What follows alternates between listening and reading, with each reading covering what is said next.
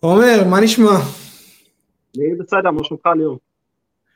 בסדר גמור. אמ, אני רוצה להתחיל עם איזה שני סיפורים קצרים מה, מהחיים שלי, והייתי שמח ככה לקבל את ההתייחסות שלך אליהם. אוקיי. Okay. האחד, לפני שנתיים פחות או יותר, אמ, טיול שורשים במרוקו, עם אה, דודה שלי שתהיה בריאה, בת 70 ומשהו, שכל הטיול היא רק אומרת כמה מרוקו הייתה נהדרת, איזה יחסים מהממים היו שם בין הערבים לבין היהודים. אה, אותה באופן אישי בתור ילדה, סבתא שלי זיכרונה לברכה גידלה ביחד עם, אה, עם מטפלת ועוזרת ערבייה שעזרה לה לטפל בדודה שלי, וכמה היא מצטערת שהיום אין את המרקם ואת היחסים, את היחסי שכנות, א', בינינו לבין עצמנו, אבל גם בינינו לבין השכנים. והסיפור השני הוא בעקבות פוסט שפרסמתי לפני שבוע וחצי, משהו כזה, אה, פוסט ששואל, אה, אה, ששואל האם אנחנו בעצם ערים ויכולים לדבר על, על נושאים מסוימים, ואחד מהנושאים האלה הוא בעצם הטיהור האתני והאפרטהייד שאנחנו מבצעים כנגד הפלסטינאים. ובעקבותיו איזשהו אה, בן משפחה שלי, שאני אפילו באופן אישי לא, לא מכיר, אבל רשם, אני מתבייש בזה שאנחנו חולקים את אותו דם. איפה הפער הזה, כאילו, איך אנחנו, איך הגענו למצב הזה ש, ש, שיש כזה פער עצום בין הדורות, ו, ו, ואנחנו נמצאים כאילו בנקודה מאוד, אה, מאוד קוטבית. ב, ב, ב, בסיפור הישראלי, אני חושב.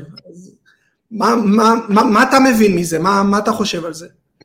אמ, קודם כל אני נאלץ אה, להסכים עם מה שאתה אומר, ש, שזה באמת יש פה איזשהו דיסוננס מסוים בין הפער אה, שאנחנו רואים, אני יכול לספר לך למשל, שקראתי לא מזמן מחקר מאוד מעניין של סמי סמוך, פרופסור סמי סמוכה מאוניברסיטת חיפה, ומה שהוא מצא שם זה שאצל אה, צאצאים של הדור השני והשלישי של יוצאי ארצות האסלאם, מה שאנחנו קוראים להם מזרחים, אתה יודע, מרוקאים, עיראקים וזה, הוא מצא שאחוז הרבה יותר גבוה מתוכם, למשל, באחת השאלות, יסרבו לגור ליד ערבים.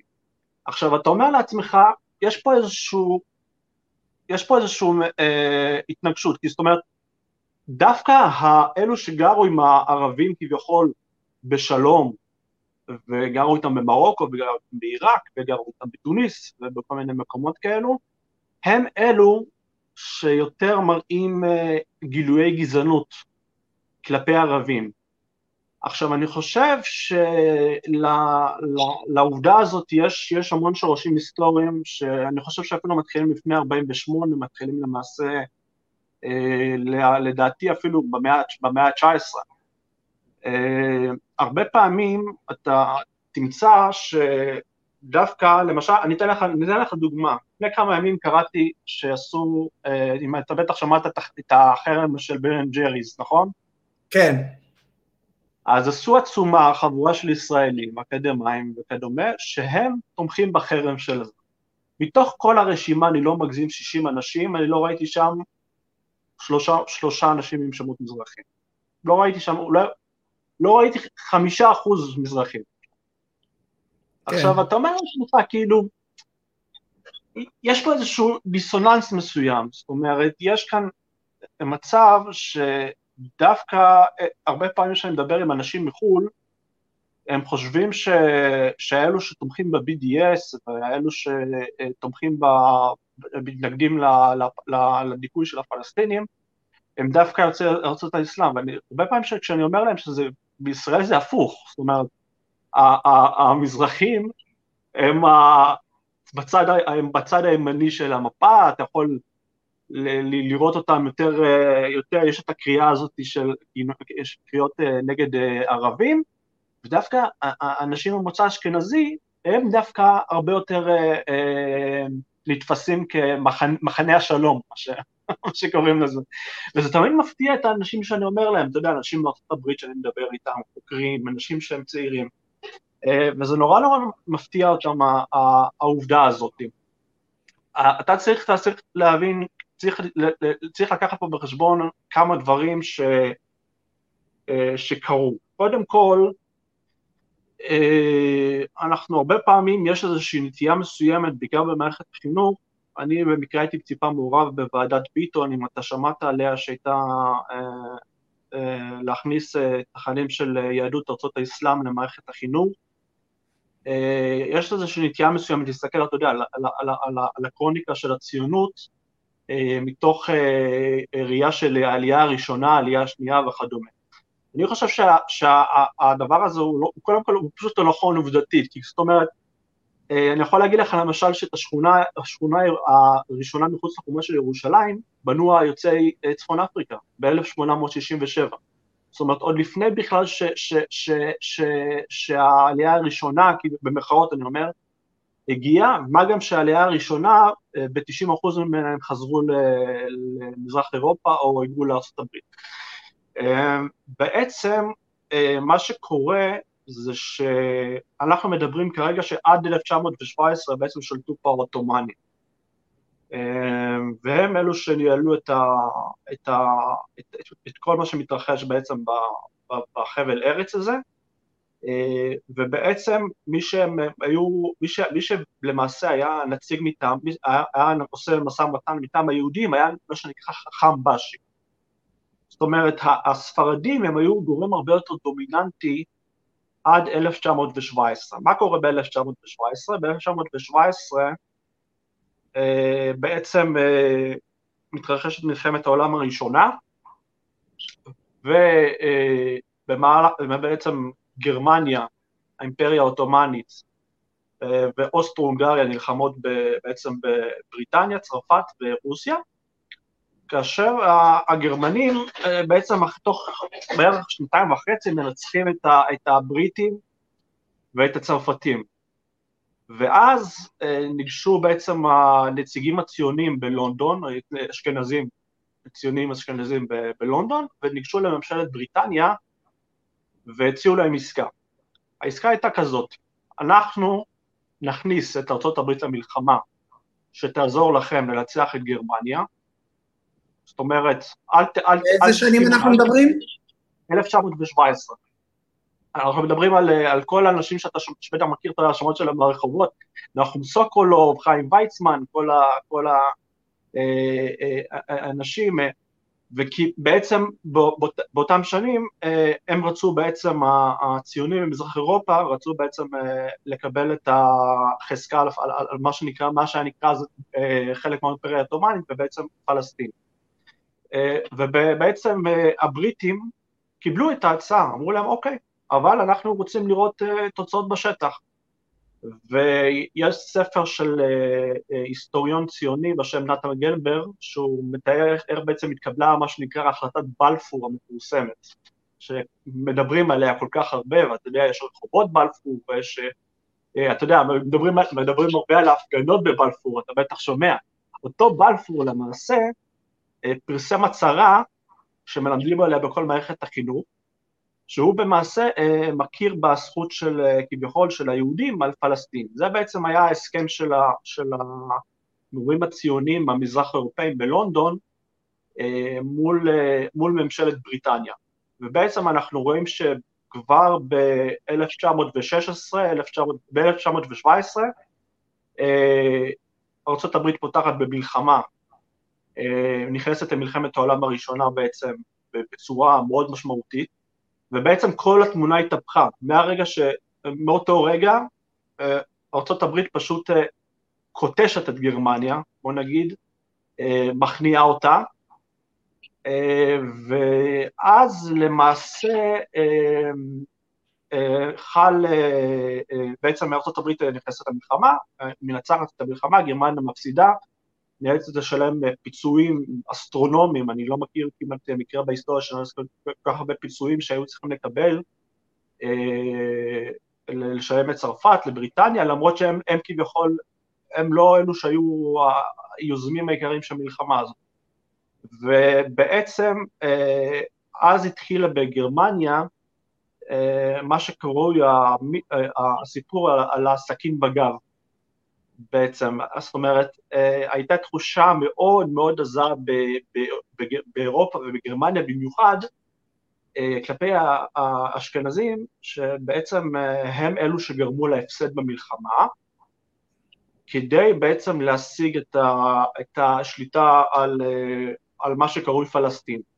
ובאמת ב-1917 הבריטים מנסים לכבוש את פלסטין, בקרב הראשון על עזה למשל, הבריטים מאבדים אלף חיילים, בקרב השני הם מאבדים אלפיים חיילים, ורק בקרב השלישי הם מצליחים לכבוש את עזה, שהייתה אז במצור של העות'מאנים, ובעצם כובשים את, את, את מה שקרוי פלסטין.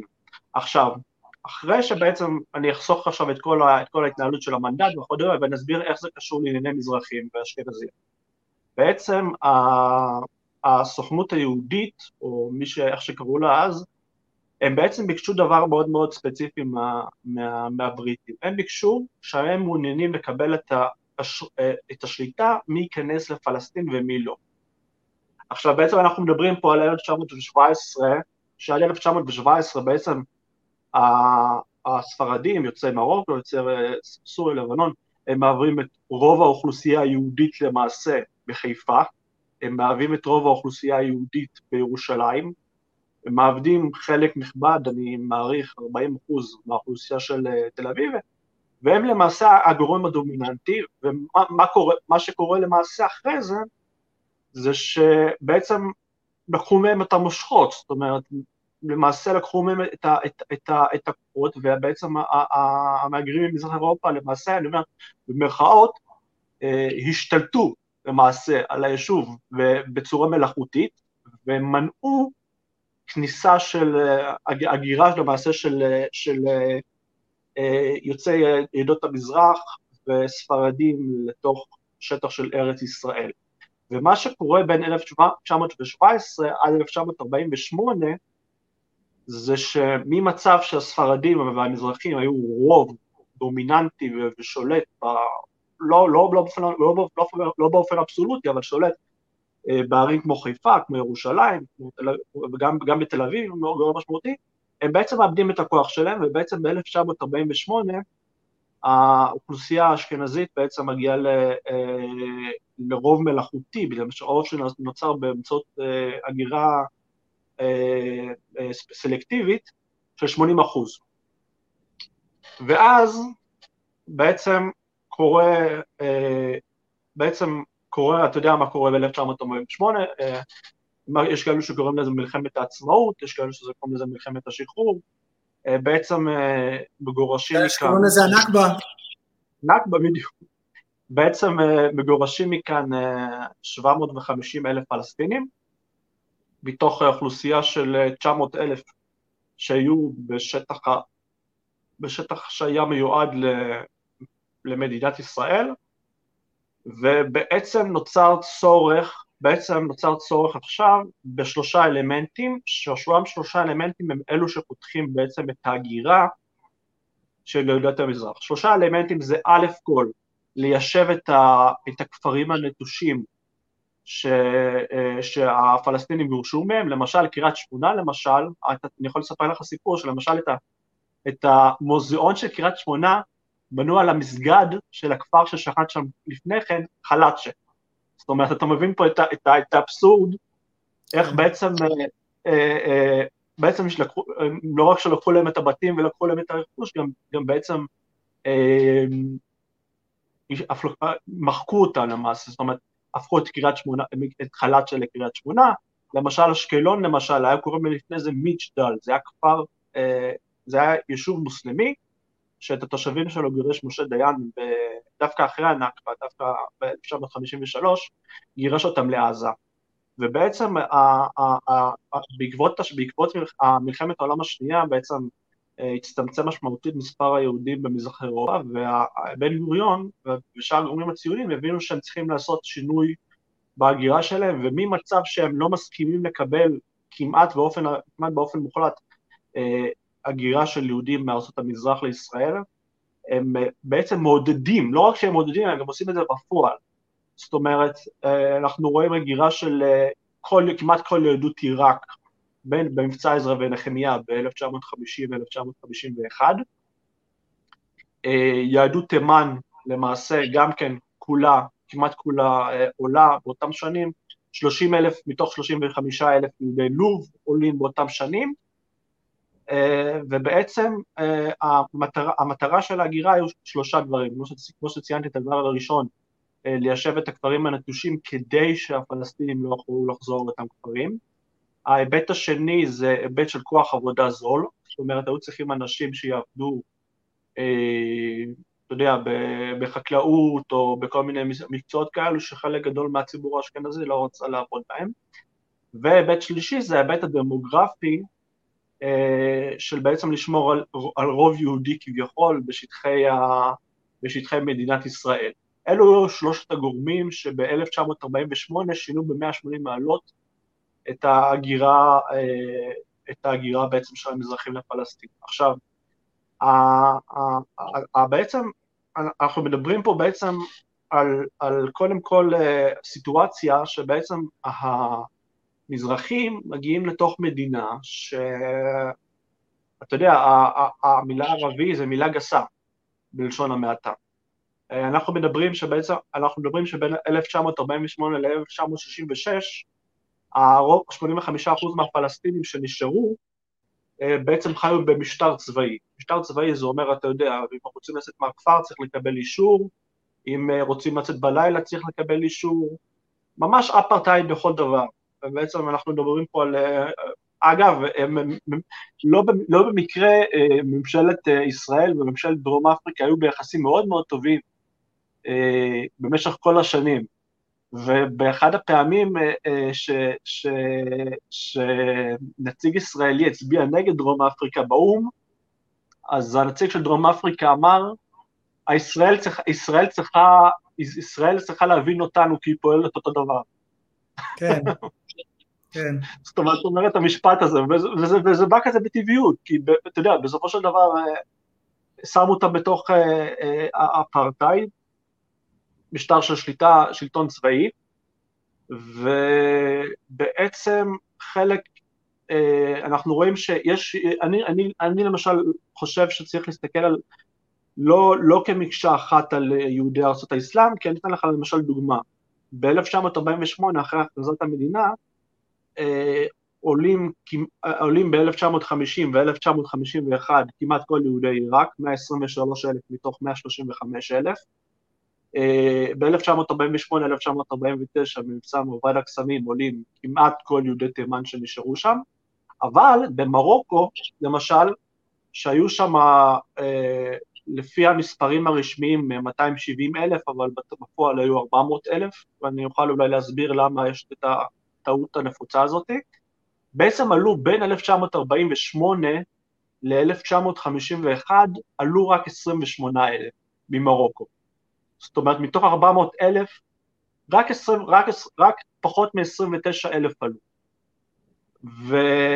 ובעצם אני חושב שזה מעיד במידה מסוימת, זאת אומרת, לא, לא עניין אותם, זאת אומרת, הציונים, למשל הרבה פעמים בס, בס, בס, בספרים, הרבה פעמים נציגי הציונות אה, בעצם אומרים שהם לא ראו איזשהו, אתה יודע, לא ראו בקרב יהודי מרוקו איזושהי שאיפה להגיע לישראל. אנחנו מדברים פה על סיטואציה שעד 1956 למעשה מרוקו בעצם תחת שלטון צרפתי, בעצם בקולוניאליזם, אה, והיהודים כנראה הרגישו בצורה מאוד, במידה מסוימת באיזשהו סוג של ביטחון, אה, ובאמת אה, לא, לא היגרו לישראל. ההגירה לישראל, אני אספר לך, ההגירה לישראל ממרוקו הייתה אחרי 1960, והשנה עם, עם כמות המהגרים הכי גדולה זה ב-1963, ש-37 אלף יהודים ממרוקו מגיעים, ב-1963, זאת אומרת אנחנו מדברים 15 שנה אחרי הקמת מדינת ישראל בכלל, אנחנו לא מדברים על, על, על, על שנות ה-50. סוף שנות ה-40 בתחילת שנות ה-50, מי שמהגרים זה בעיקר האוכלוסייה שחיה במלאכים, האוכלוסייה הכפרית והאוכלוסייה הענייה של מרוקו. האוכלוסייה היותר משכילה לא, לא ראתה כל כך ב- ב- בישראל איזשהו יעד נחשק. אה, ובעצם פה אה, מתחיל בעצם, אה, אני חושב, ההתנגשות בין האוכלוסייה האשכנזית לאוכלוסייה, לאוכלוסייה שהגיעה ממרוקו, בעצם אנחנו רואים הרבה בעיתונות, יש את המאמרים נגד העולים ממרוקו, בעצם בחלק מה, מהנתונים שאני פרסמתי בעבר, חלק גדול לצערי מיושבי בתי הכלא באותם שנים, עד שנות ה-90 למעשה היו יוצאי מרוקו. בגלל, גם בגלל האופי של העלייה שלהם, שבעצם היה עלייה בעיקר מאזורים מוחלשים, זאת אומרת מהמלאכים, מהכפרים בערי האטלס, משכבות עניות, ובעצם נוצר פה סטיגמה מסוימת כלפי יוצאי, יוצאי מרוקו, שדווקא לא מאפיינת לדעתי את יוצאי עיראק, זאת אומרת, הרבה פעמים נוטים לכרוך את זה כיד אחת, אבל אני לא חושב שהדין של יוצאי עיראק דומה לדין של יוצאי מרוקו, או לדין של יוצאי תימן, זאת אומרת, אני חושב שכל קהילה, אתה בטח יודע, אם חיית בישראל, שנניח... יש, יש, פה, יש פה קודם כל כמה דברים. קודם כל האוכלוסייה שהגיעה מעיראק היא אוכלוסייה יותר משכילה. ש... לא, לא, לא זה מיתוס שאני יכול להפריך לך אותו. זה מיתוס, אוקיי, מעולה. אני הייתי רוצה קודם כל להגיד פה שתי נקודות, ואז אני אשמח כאילו באמת לקבל את החיבור לפילוג הזה, אם נחזור לשאלה, לשאלה המקורית, כאילו איך מהכיתוב הזה ש... המרוקאים חיו בשלום אה, במרוקו עם היהודים למצב שאנחנו באמת אה, היום לא יכולים אפילו, אה, לפי, לפי מה שאתה מספר, לא יכולים אפילו לדמיין את עצמנו חיים לצד, לצד ערבים. אני רק רוצה להגיד שתי הערות על הדברים עד עכשיו. אחד, זה שבן גוריון נכון, הוא, הוא פעל ככה נגד, נגד האוכלוסייה אה, המזרחית, אם אנחנו נגבש אותה לכדי אה, מושג אחד, אבל לא רק, זאת אומרת, אני נחשפתי לאחרונה לכל הסיפור של אה, ישראל קסטנר וכל ה...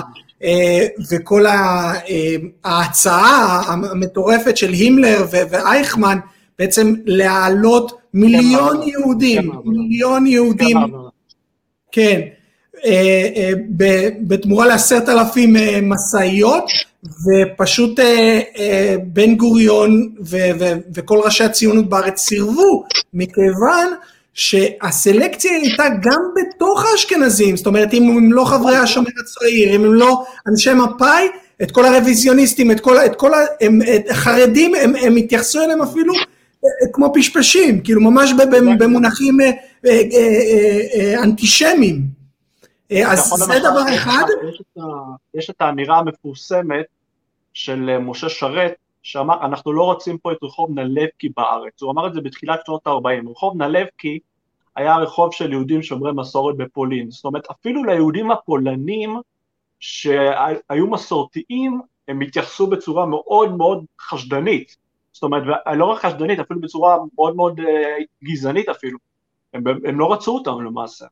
כן, אז, אז, אז, אז זה נקודה אחת ש, ש, שהיה חשוב לי כאילו להעביר ב, ב, בנושא הזה של בן גוריון, מבחינתי היום כשאני מודע ל, למי אני לא יודע איך אנחנו מהללים את, ה, את הבן אדם הזה, אבל זה, נשים את זה שנייה בצד, והנקודה השנייה ש, ש, שאני רוצה להעלות, זה כש, כשהיינו באותו ביקור במרוקו, נחשפתי מצד עוד אה, בחור אה, פחות או יותר בן גילי שביקר שם ביחד עם אבא שלו, שגם הוא אה, יליד מרוקו, שהוא סיפר לי סיפור מאוד מעניין, שהמוסד, בעצם מה שהם עשו, המוסד הישראלי, הם ראו שליהודים המרוקאים בסך הכל טוב, אז מה שהם עשו, הם עשו בעצם פיצוצי דמה בכפרים, בכל הכפרים והאזורים היותר הרריים אה, במרוקו, הם באו לראשי הקהילה היהודית והתחילו to entice them ולהגיד להם, תקשיבו, יש פה, התחילו פה פוגרומים, התחילו פה אה, בעצם אה, אה, כל מיני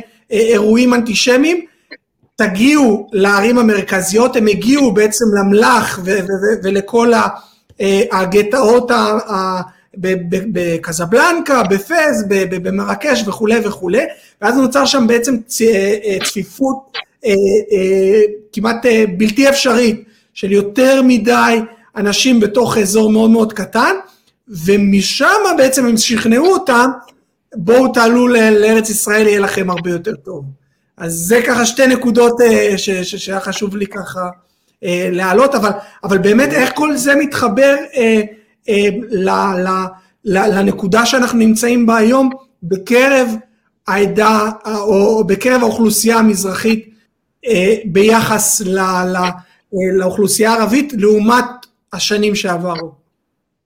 תראה, זה, זה, אני חושב ש, ש, שלממסד הישראלי בעצם היה אינטרס מסוים אה, לגרום למה שנקרא הפרד ומשול. זאת אומרת, לא סתם בלוד ורמלה, שם, שהיה שם גירוש ב-1948, גירוש מחריד, דרך אגב, של פלסטינים, לא סתם שמו שם את היוצאי מרוקו וטוניס, אתה יודע, זה, הם לא, זה מי שעשה את זה היה אכזרי, אבל הוא היה גאון, זאת אומרת, הם, הם עשו את זה כי הם ידעו, אגב, לוד ורמלה למשל, אני יכול לספר לך שהם בכלל לא היו חלק מתוכנית החלוקה אפילו, זאת אומרת, זה שטח שנכבש מעבר, הרבה מעבר למה שישראל אה, קיבלה בתוכנית החלוקה, ובעצם ההגירה של, בעצם המצב הזה שדווקא שמו יוצאי ארצות האסלאם, זה כדי לייצר את החיכוך הזה וכדי שבעצם, זאת אומרת, גם כדי לייצר את החיכוך הזה וגם נוצר החיכוך הזה באופן טבעי, כמו שאתה יודע. אה, מי שעבד אז בזמנו, ב, ב, מי שהיה ב, ב, בספקטרום הנמוך, ב, בסקאלה הנמוכה של האוכלוסייה, היו המזרחים והערבים לצערי, זאת אומרת, מי, ש, מי שהיו, אה, אתה יודע, צווארון, אה, צווארון, כחול, צווארון כחול, מה שנקרא, אתה יודע, עובדים ב, ב, בחקלאות וכדומה. ולמשל בקריית שמונה שהייתה, אה, שיושבה, שהייתה, אה, שהוקמה על, על, על החורבות של הכפר חלאצ'ה, שם ישבו בעצם את העולים במרוקו, ובעצם לא, לא נותר בעצם למעשה לעולים ממרוקו בעצם ברירה, אלא להיות אה, אויבים בעל כורחם אה, של הפלסטינים, כי הם למשל עכשיו יגידו לך, אם, אם למשל, יש פה איזשהו גם, אני חושב שציניות מסוימת, זאת אומרת, יבואו לך אשכנזים ויגידו לך, כן, אנחנו מוכנים היום אה, להחזיר את הפליטים הפלסטינים. אבל השאלה לאן הם חוזרים? אם הם חוזרים לקריית שמונה, זה אומר שהמזרחים מקריית שמונה הם אלו שיפגעו מזה ראשונים. האוכלוסייה באשקלון היא זאת שתיפגע מזה בראשונה. האוכלוסייה בלוד, ברמלה, היא זאת שתיפגע מזה. ובגלל זה אני חושב שאומנם הם היו מאוד מאוד אכזריים, וכשאתה קורא את ה... כשקראתי את הפרוטוקולים שלהם אה, מתוך הישיבות, אתה רואה באמת, אה, אה, אני, אני לא רוצה להגיד אה, שזה ממש מזעזע, זאת אומרת, איך ההחלטות התקבלו, אבל הם היו גאונים, זאת אומרת, מי שעשה את זה ידע היטב שהאוכלוסייה, שעצם העובדה שהאוכלוסייה המזרחית והאוכלוסייה הפלסטינית תהיה בחיכוך תמידי, זה בעצם זה שייתן לו את, את הפריבילגיה, ו, וזה זה שיבטיח לנכדים שלהם גם כן, גם כן אה, אה, פריבילגיות. אגב, למשל, פריבילגיה למשל מסוימת, זה שאתה, ש, ש, שהאוכלוסייה היום של, ה, של האשכנזים נקראת מחנה השלום, והסבים שלהם הם אלו שבחלקם אלו שביצעו את הנכבה, זאת אומרת, אתה מבין את האבסורד? האוכלוסייה ש, שדפקה את הפלסטינים הכי הרבה זה, בוא נגיד את האמת, אשכנזים. זאת אומרת, אני יכול להגיד לך למשל... וזה גם הפרד ומשול, אתה יודע, זה מבוא להפרד ומשול, איך... איך... כן, ג'ינג'יס חאן למשל, המצביא הכי גדול בהיסטוריה, איך, איך אתה יודע איך הוא, איך הוא היה כובש מדינות? הוא היה פשוט גורם לאוכלוסיות לריב אחת בתוך השנייה, ואז הם היו עושים בשבילו את העבודה. זאת אומרת, אז אותו דבר כאן, אותו דבר כאן בישראל. אה, יש, יש מגמה ברורה, ובעצם אה, גם עכשיו אני יכול, אני יכול להגיד לך שאני קורא ספר למשל על יהדות עיראק, ומשה שרת משתמש בעצם ביהודי עיראק, בעצם אומר, אה, אנחנו כבר קיבלנו 120 אלף יהודים מעיראק, אנחנו לא מוכנים, הוא אומר לאו"ם, אנחנו לא מוכנים לקבל עכשיו פליטים פלסטינים בחזרה, זאת אומרת, הוא משתמש בהם ככף מיקוח, כנגד השיבה של הפלסטינים. כן. זאת אומרת, יש פה, יש פה יד מכוונת במשך כל הזמן הזה, כן. זה היה מאוד מאוד מה שמחזיר אותנו באמת ל, ל, ל, ל, אה, לתקופה שלנו ו, ו, ו, ויותר אה, ספציפית זה אה, לבחירות האחרונות, כאילו, ו, ו, ובכלל לכל מערכות הבחירות האחרונות ש, שקרו בישראל, המזרחים מאוד מזוהים בעצם עם, עם הימין, באופן ספציפי עם נתניהו, ה-so called, זה, אתה יודע, המונחים האלה הם מונחים אה, הם, הם ריקים מתוכן, אבל ימין או שמאל, אבל בסדר, נקרא להם ככה, השמאל בארץ, הם, אה, הם מזוהים בעצם עם, אה, עם לפיד, ו, ו, ומה קורה, מה, מה, מה אנחנו עדים לדברים שקורים בעצם במערכת הבחירות האחרונה? בעצם אני חושב שמי ש, שמתאר את זה בדרך כלל מאוד מאוד טוב, שאומנם לא ראיתי אותו הרבה, אבל דוקטור אבישי בן חיים, הוא מתאר את זה בעצם בצורה, אומנם יש לי חילוקי דעות איתו המון, בהמון נושאים, אבל אתה צריך לזכור בעצם מה, מה קרה פה. ב-1977, מה התרחש? המהפך. והמהפך הזה, הוא לא היה מהפך אידיאולוגי, הוא היה מהפך דמוגרפי. זאת אומרת, אה, מזרחים, 80% מיוצאי צפון אפריקה למשל, מצביעים לבגין, באותם שנים, אתה, אם, אתה, אם אתה יודע, באותם שנים, בשנות ה-70 הייתה עלייה גדולה מברית המועצות של 100, 100, 100, 137 אלף איש מברית המועצות, שאני חושב שאפילו לא עשירית מתוכם הצביעו למפלגות השמאל, מסיבות ברורות, אה, ובעצם בעקבות המהפך הדמוגרפי שהמזרחים בעצם הפכו לרוב וגם העלייה מברית המועצות בעצם בגין מנצח. מה קורה שנה אחרי זה? איזה תנועה מוקמת? שלום עכשיו. עכשיו, יש פה בדיוק ממש, אתה יודע, אחרי 77, פתאום אותה אוכלוסייה שעד כה דיכאה את הפלסטינים, אה, שדדה להם את הרכוש, את האדמות, עושה בעצם, עשתה בהם בעצם את הפשעים הכי מחרידים, פתאום כביכול הם הופכים אה, לסנטה קלאוס אה, שחביב ופתאום אה, מאמצים אותם אליהם. מסיבות מאוד ברורות, כי הם ידעו כבר שהם לא צריכים לשים את הרגל על הדוושה, זאת אומרת, הם ידעו שיהיה מי שיעשה את העבודה בשבילהם. ואם אתה שואל אותי איך, איך זה מתקשר אלינו היום, אני אשאל אותך שאלה פשוטה. מי משרת היום למשל במשמר הגבול? מזרחים, כן. דרוזים, אתיופים, אה, רוסים. מי משרת ב-8200? אשכנזים מרמת השרון והרצליה. היה, מחקר על זה בידיעות אחרונות. זאת אומרת, יש מי שמרוויח מהשיטה הישראלית, זאת אומרת, מצד אחד האוכלוסייה האשכנזית אה, מתפארת בזה שהיא לטענתה הקימה את המדינה, ומתגאה בזה שסבא שלהם היה בפלמ"ח וכולי וכולי, ומצד שני הם מרוויחים מזה, יש, יש, יש פריבילגיות שהן אה, אה, סמליות, כשאתה קוראים לך מחנה השלום, או שמציגים אותך כחלוץ למשל, אז אתה, אתה נהנה בעצם מפריבילגיות מסוימות ש, שאין אותן למי שבא מקריית שמונה ומשרת במג"ב ואחרי זה הולך לעבוד בדרך כלל, לצערי, במקצועות אה, של אה, אבטחה או דברים, ש, דברים שמקושרים יותר עם, עם הסקטור של הצווארון הכחול. אה, יש כאן בעצם טרגדיה כפולה, זאת אומרת גם הטרגדיה, אני חושב שבעצם אם אנחנו מסתכלים על זה, הטרגדיה הפלסטינית והטרגדיה של היהודים יוצאי ארצות האסלאם, מה שאנחנו קוראים מזרחים, היא כרוכה זו בזו. ויש בעצם אה, מי שמרוויח מהשיטה הזאת. יש מי שמרוויח הון, יש הון סימבולי, יש הון כלכלי, יש אה, הון היסטורי. אה, כמו שאמרתי, עצם העובדה שרוב המג"בניקים הם, הם, הם ממוצא מזרחי זה לא במקרה, ושמי שמשרת בצלות וב-8200, אתה יודע, בכל היחידות האלו, ממר"ם למשל, אתה יודע, למשל יצא לי להיות, אה, יצא לי הרבה פעמים לבדוק את הדברים האלו, יש מי שמרוויח מזה. גם אגב, אני יכול לספר לך למשל, חבר שלי למשל, בפייסבוק, דוקטור תמיר קרקסון, הוא היה קצין היסטוריה בחיל האוויר. הוא אמר לי שפחות מעשרה אחוז מהטייסים היו ממוצא מזרחי. זאת אומרת, אפילו בתקופה שלו, וזה היה לפני עשור, זה לא היה לפני הרבה זמן. זאת אומרת, יש מי שהולכים להיות טייסים, יש מי שהולכים להיות uh, ב-8200, יש מי שהולכים להיות ביחידות המודיעין, ואחרי זה, אתה יודע, הולכים לעבוד בהייטק, אני יכול לספר לך... בדיוק, זה, ש... זה, זה מה שרציתי להגיד, כאילו שיש לזה המשך ישיר, למי אחר כך מגיע להייטק, מי אחר כך מגיע לקרנות ההון סיכון.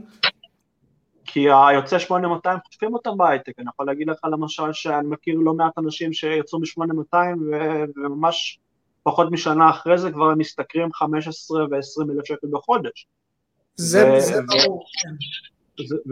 ולמשל גם ממר"ם אותו דבר, יחידת ממר"ם שהייתה בעבר יחידה, אה, אני חושב שלא היית יכול למצוא שם אפילו אה, עשירית ממזרחים. אה, ובעצם אותן האוכלוסיות נהנות בעצם מהכיבוש של 48, ומנגד מדברות על הכיבוש של 67. עכשיו, ההחלטה להכיר בכיבוש, כל הזמן מדברים איתנו על הכיבוש, על הכיבוש, על הכיבוש. עכשיו, כשמדברים איתי, איתי על הכיבוש של 67 ומתעלמים באופן גורף, אה, באופן מוחלט מהכיבוש של 48, שלטעמי כן. ולטעם רוב הפלסטינים שדיברתי איתם הוא הרבה יותר חמור. זאת אומרת, יש, זה, יש זה יכולת ש... ציונית מופלאה, זה יכולת ציונית מופלאה לעשות את זה. מה? אני אומר, זה יכולת ציונית מופלאה לעשות את ההפרדה בין הכיבוש. הם אומרים לך, ההתנחלות עופרה בשומרון, שנמצאת כן. ליד, ליד הכפרים הפלסטינים, היא פשע מלחמה, והם כן. אה, ניאו-נאצים וכולי, איך שכולם כן. מדברים, אבל כשגירשו משייח' מוניס, אתה יודע שעליה הקימו את אוניברסיטת תל אביב, ולא מזמן הייתי שם, והקימו עליה את אוניברסיטת תל אביב, אז זה לא כיבוש, זה כבר, כן. זה כבר לא מדברים. למה? כן. כי יש מי שמרוויח מהשיטה, יש מי שקוצר את הפירות האלו, זאת אומרת, הדברים האלו הם מכוונים. וגם צריך להבין את הרמה הסוציולוגית. הרי מה קרה, מה קרה, מה קרה בגוש קטיף? למה 90% מהאוכלוסייה האשכנזית החילונית תמכה בגירוש של גוש קטיף? מסיבה אחת פשוטה, מסיבה שהאוכלוסייה שנהנתה מהפירות שם הייתה בעצם האליטות, מה שאני קורא האליטות החדשות בעצם, הציונות הדתית. יש פה בעצם, אנחנו רואים אה, אה, קרב בין האלו שמגדירים עצמם חלוצים, האשכנזים, החילונים, הסוציאליסטים, סוציאליסטים, לא כן. סוציאליסטים, אנחנו יודעים איזה סוג של סוציאליסטים, אה, אה, בעצם מול האוכלוסייה, האליטה החדשה בעצם של הציונות הדתית, ובעצם הם רואים, הם רואים בהם בעצם איום, ולכן הם רוצים כמה שיותר אה, לסכל אותם. אבל עדיין אנחנו חושבים, עדיין אם אנחנו נסתכל על זה במובן הפרקטי של היום, לציונות הדתית עדיין יש, הפריבילג... יש הרבה מאוד פריבילגיות לעומת האוכלוסייה של יוצאי ארצות האסלאם, זאת אומרת, אני לא יודע אם קראת, אבל uh, בחודש אפריל למשל, uh, מני מזוז התפטר, התפטר מהעליון, ומתוך 15 שופטים יש שופט מזרחי אחד ויחיד. זאת אומרת, שזה התקן, לא? זה כאילו תקן של אחד מזרחי, אחד... כן, תקן לא כתוב, אחד מזרחי ואחד כן, ערבי. שם לך, אתה יודע, איזה מישהו כזה מזרחי כזה בצד כזה שיישר קו עם כולם, זאת אומרת, זה, זה עצוב שכאילו המזרחים היחידים בעליון היום הם המאבטחים והעובדים בקפיטריה לצערי. כן. אה, ו... יש, יש איזשהו, אה, יש איזשהו אה, כמו אינפוגרפיה כזאתי שמציגה את, את בית המשפט העליון, שזה גם נושא שאני אשמח, אתה יודע, לדבר איתך עליו, שמראה את הקשר הכמעט משפחתי בין כל הגורמים, ואיך זה פשוט, אה, אין, אתה לא יכול, זה, זה משפחה סגורה, ואתה לא יכול פשוט אה, להיכנס אליה, אלא, אלא אם אתה, אתה בן משפחה. תראה, יש, יש בישראל אה, הגמוניה אשכנזית, כולם יודעים את זה, כולם מכירים את זה. היא שולטת בשלושה מוקדי כוח עיקריים, כמובן שיש עוד מוקדי כוח, אבל היא שולטת בשלושה מוקדי כוח עיקריים. אחד זה מערכת בתי המשפט, שם היא שולטת ברוב אבסולוטי, זאת אומרת, כמו שאמרתי, יש שופט מזרחי אחד, יוסף אלרון, בעליון, היא שולטת ב, ב, באקדמיה, והיא שולטת בתקשורת. עכשיו, בתקשורת אנחנו רואים פה, דווקא בשנים האחרונות, שיש איזשהו שינוי. אני חושב שהשינוי הזה נובע מהרבה סיבות, ואני אפתיע אותך, אחת הסיבות זה הרשתות החברתיות. זאת אומרת, בעצם כל השיח המזרחי למעשה, מתי הוא צומח? הוא צומח עם, בעצם עם הצלחה של הפייסבוק. זאת אומרת, כי פתאום, אתה יודע, מה שלא היה מותר לדבר עליו. פייסבוק ויוטיוב, עומר אדם ואייל גולן פתאום מקבלים במה שווה. נכון. עכשיו, עכשיו, למעשה, תראה, אני, אני לא מגדיר את עצמי אה, קפיטליסט ולא סוציאליסט, אבל אפילו אה, רון כחלילי, שהוא הוא, הוא איש שמאל ואני מכיר אותו מהפייסבוק, אמר דבר מאוד פשוט, שרק בקפיטליזם אה, המזרחים יכולים להצליח. בוא, בוא נסתכל היום למשל ב, ב, בשוק, כמו שאמרת, מי, מי הזמרים היום הכי חזקים? משה פרץ, אה, דודו אהרון, אותם זמרים שהיה לפני, אני יכול להגיד לך ש, שעד שנות ה-80 היו מוכרים אותם בקסטות, זאת אומרת, הם היו בתחנה המרכזית, הם, אף אחד לא היה סופר אותם בכלל, עזוב, אני לא, לא מדבר על זה שברדיו לא משמיעים אותם בחיים, אבל אותם זמרים היום למעשה הם הזמרים המובילים, ומה גורם לזה? עצם העובדה שיש היום אה, יוטיוב, והיום אני יכול לבחור מה אני רוצה לשמוע, אה, ולא גלגלצ, אז uh, בעצם, uh, בעצם uh, המזרחים עולים. אותו דבר בתחום המשחק, אתה יכול לראות למשל בתיאטרון, בטלוויזיה למשל, אתה יודע, למשל, תראה למשל כמה סדרות למשל שהגיבורים שלהם הם מזרחים, למשל זגור אימפריה, שנות ה-80, המון המון המון סדרות שפתאום, אתה יודע, פתאום זה נהפך להיות אפילו במידה מסוימת סוג של גאווה להיות מזרחי, זאת אומרת, אבל אני חושב שעדיין, יש, יש עדיין פערים מאוד מאוד גדולים, ו, והפערים האלו, אתה רואה אותם בעיקר, כמו שאמרתי, בשלושת מעוזי הכוח של ההגמוניה, שהם למעשה אה, מערכת בתי המשפט, אה, האקדמיה, ש-90 אחוז, מעל 90 אחוז מהמרצים הם מוצא אשכנזי, המרצים קבע, אה, והתקשורת. עכשיו, בתקשורת למשל, אני אתן לך למשל דוגמה, מה, מה הבעיה. יש לך למשל המון, אנשים, המון מזרחים בתקשורת, קרן מרציאנו, מגישה את ערוץ 2, איילה חסון, אה, גל גבאי, מירב בטיטו, כל השמות האלו זה נשים ממוצא מרוקאי, אבל הן לא מביאות איתן אג'נדה, זאת אומרת, אתה לא תראה למשל קרן, מרצ... קרן מרציאנו לא תבוא ותדבר מרוקאית עם איזה סבתא נחמדה כדי להתחבב על העם, כן. אבל היא לא מביאה איתה אג'נדה, כי היא יודעת דבר מאוד פשוט, שמי שמחזיק במושכות לא יאהב את זה. זאת אומרת, היא צריכה להיות על תקן המזרחית שמשתפת פעולה בעצם עם, המערכת, שהיא מציגה, אתה יודע, קרן מרציאנו במקרה מרוקאית מלוד, אז היא כאילו אמרה, הנה, אני הצלחתי, איך אתם לא הצלחתם? אם אני הצלחתי, אז גם אתם יכולים להצליח.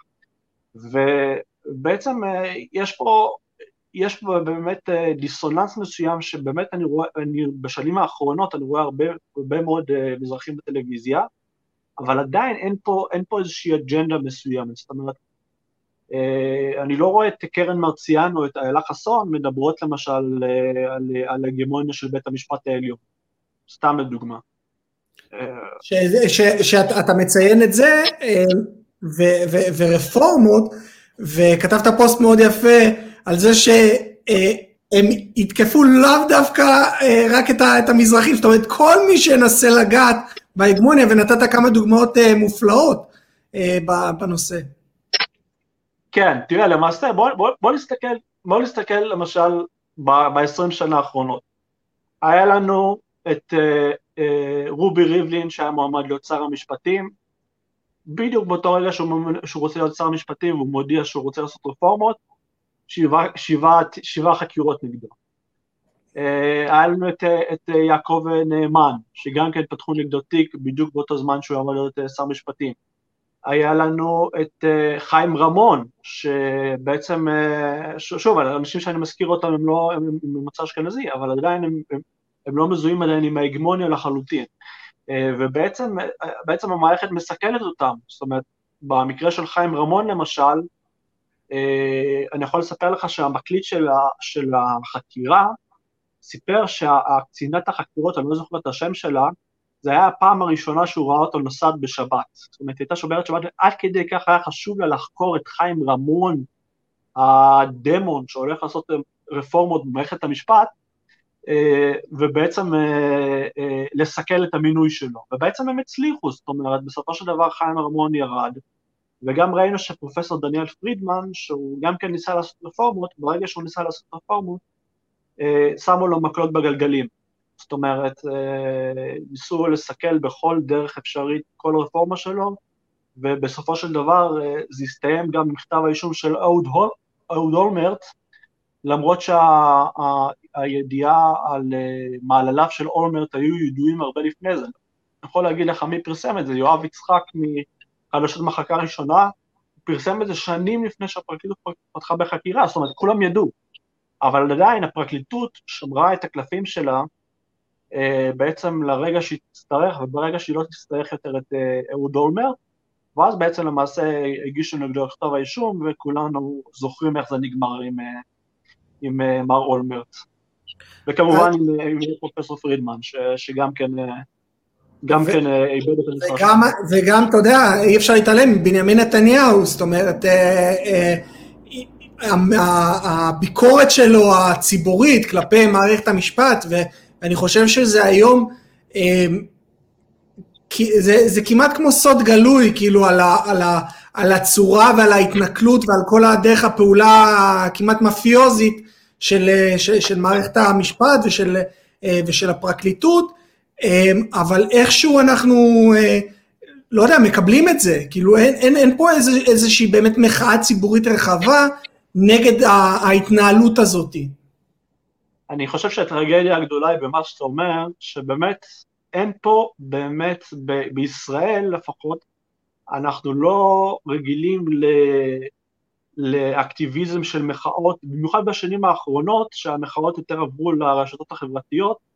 אני למשל לא רואה למשל, לא רואה למשל מפגינים למשל אה, כמעט אה, נגד אה, בית המשפט העליון או נגד גופים הגמוניסטיים אחרים, אני לא רואה למשל הפגנ, הפגנות באופן כללי נגד ההגמוניה, זאת אומרת, יש פה איזושהי הסכמה בשתיקה, אני אגיד לך, תראה, הייתה מלכת בצרפת שאמרה שצריך לתת לעם לחם ושעשועים. אז בישראל נותנים אזרחים, אתה יודע, נותנים להם היום להיות בפלייליסט של גלגלצ, ואתה יודע, למלא את קיסריה, למלא, למלא את היכל נוקיה, אבל אל תרימו את הראש, זאת אומרת, אל, אל, אל תגזימו יותר מדי, זאת אומרת, אתה רואה, אל תיגעו לנו, אל תיגעו לנו ב, ב, ב, במערכות הישנות שלנו, במערכת המשפט, באקדמיה, אה, בתקשורת, אה, ובעצם מה שקרה עם בנימין נתניהו זה עוד דוגמה קלאסית, זאת אומרת בנימין נתניהו, הרבה פעמים, הרבה פעמים אני, אני ספגתי ביקורת שהגנתי על בנימין נתניהו למרות שאני לא איש ימין כפי שאתה רואה, אה, אמרתי שהסיבה ל, לרדיפה של נתניהו הוא עצם העובדה של מה שהוא מייצג.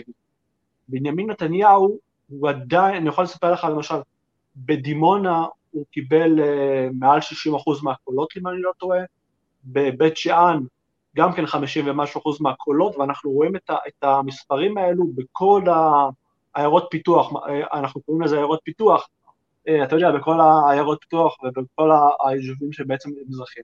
ובעצם ההגמוניה לא מוצא חן, אתה יודע, הוא לא, בוא, אתה יודע, מי שמצביע, רוב המצביעים של נתניהו הם לא מצהלה או מרמת אביב ג', בוא, בוא נגיד את האמת. וההגמוניה בעצם ניסתה, מנסה לסכל אותו, ובעצם היא עושה את זה בדרך שהיא בעצם משתינה מהמקפצה לצערי, כי היא עושה את זה בדרך מאוד מאוד לא, לא הוגנת, ואם למשל, תשמע, אם למשל הוא היה, האם למשל היו מגישים נגדו כתב אישום על, על דבר uh, משמעותי, שבאמת הוא עשה משהו פשע, אז אני האחרון שהייתי מגן עליו. אבל הכתב אישום פה מגוחך, זאת אומרת, אה, סיקור אוהד זה לא דבר שקיים בשום מדינה בעולם, וגם גם שי ניצן, פרקליט המדינה, בעצמו אמר שזה תקדים משפטי, זה, זה באמת תקדים משפטי, כי למשל בצרפת מקרון נפגש עם העורכים של לה מונד ולה פיגארו וכו', ובבריטניה בוריס ג'ונסון נפגש עם העורכים של האינדיפנדנט והגרדיאן, ואף אחד לא עושה עם זה שום דבר. בעיה, זה דבר תקין לחלוטין, זאת אומרת, אני יודע, אני יודע מזה שנים, שזה קיים בכל, כמעט בכל מדינה דמוקרטית. אה, לבוא ולהגיד סיפור אוהד, זה בעצם אה, אה, לתת תקדים משפטי ובעצם ניסיון לסכל את הבחירה של, של המצביעים של נתניהו, שהם בעיקר האוכלוסייה של, של המזרחים, של דוברי הרוסית ושל יוצאי אתיופיה. יש גם, קודם כל, אני מבין, אבל יש גם קודם כל את סיפור הצוללות הידוע, שזה גם אה, אה, על זה, אם אנחנו מדברים על, על בלפור, מחאת בלפור, על זה בעצם אה, כל, ה, כל המחאה הזאת בעצם נשענה. מה, מה, מה, מה אתה אומר על זה? אני אגיד לך את הטרגדיה הכי גדולה. מכל הפרשות שיש לו, מכל תיק, מתיק 4000, תיק 2000 ותיק 1000 והצוללות, הפרשה היחידה שיש בה בשר, במרכאות, אני צמחוני, אבל אני עדיין אגיד שיש בה בשר, זה פרשת הצוללות. ודווקא שם התיק נסגר. עכשיו, אתה יכול להבין למה, כי יש כנראה אה, אנשים שלא רוצים אה, לפגוע, לפגוע בהם, אה, בין אם זה אנשים אה, לשעבר במערכת הביטחון, בין אם זה אה, גופים מאוד מאוד חזקים אה, במערכת המשפט, אז, אז דווקא שם התיק נגוז, ודווקא בתיקים של בזק, ובתיקים של, אה, של המתנות של אה, ארנון מילצ'ן, שהוא קיבל אה, מתנות, שזה דבר הזוי שבכלל מגישים על זה כתב אישום, דווקא שם הגישו נגדו, דווקא שם הלכו נגדו בכל הכוח. זה בדיוק, זה בדיוק מראה לך את הסלקטיביות של הפרקליטות, זאת אומרת, בתיקים הלא חשובים היא מגישה כתבי אישום, היא הולכת בכל הכוח, היא מביאה 300 ומשהו עדים, היא משקיעה 250 מיליון שקל, הושקעה בחקירה של אה, רבע, רבע מיליארד שקל, הושקעה, הושקעו בחקירה של תיק, תיק, אה, של תיק אה, וואלה, של הסיקור האוהד. זאת אומרת, שתבין עד כמה, עד כמה, עד כמה המערכת הייתה מוכנה ללכת לקראת, לטובת הדבר הזה. כן. ודווקא בתיק הצוללות, שזה התיק שבאמת היה בו חשד לניגוד, גם ניגוד עניינים וגם אל אה, פגיעה בביטחון המדינה, דווקא שם סגרו את זה, כי שוב, כמו שאמרתי, יכול להיות שהם כנראה רצו להגן על מישהו. בדיוק כמו שקרה בפרשת רות דוד, אם אתה זוכר את פרשת רות דוד. אה, זה, כן. אז למשל בפרשת רות דוד, רונל פישר צולם, זאת אומרת, עזוב, אני כבר לא מדבר על זה שהוא מודה בזה שהוא עשה את זה. הוא צולם, הכל היה מתועד, הכל ידוע, כולם יודעים, יש עדים, רות דוד הייתה צריכה להיכנס לכלא כבר לפני, אה, אני לא מגזים, לפני שלוש או ארבע שנים כבר, אחרי משפט ואחרי הוכחות ואחרי סיכומים ואחרי הכל. רות דוד לא הגיש נגדה כתב אישום, אתה יודע למה? מסיבה אחת פשוטה, שאם היא נופלת, כן. רות דוד מפילה איתה, מפילה איתה גם את החברים שלה, והחברים שלה זה אנשים מהפרקליטות, זה כן. מערכת המשפט, וזה בדיוק מראה לך את העוצמה של ההגמוניה, עד כמה היא בעצם יכולה לעשות מה שהיא רוצה בעצם, ו... ואין מי שפוצה פה. למשל, תראה למשל, אני אספר לך למשל על, על, על התנועה לאיכות השלטון, של, בטח אתה מכיר, של עורך דין אליעד שרגא. כן. היא כל הזמן מדברת על, על, על, על, על, על התיקים של נתניהו, ואתה יודע, כל הזמן מספרים לנו כמה, כל הזמן, כל פעם הייתי, הייתי במקרה עוקב שלהם בפייסבוק, כל הזמן הייתי מקבל התראות, על עתירה כזאת נגד נתניהו, ושהוא לא יכול להיות ראש ממשלה, ושהוא לא יכול להיות שר, ושהוא לא יכול להיות ככה וגם...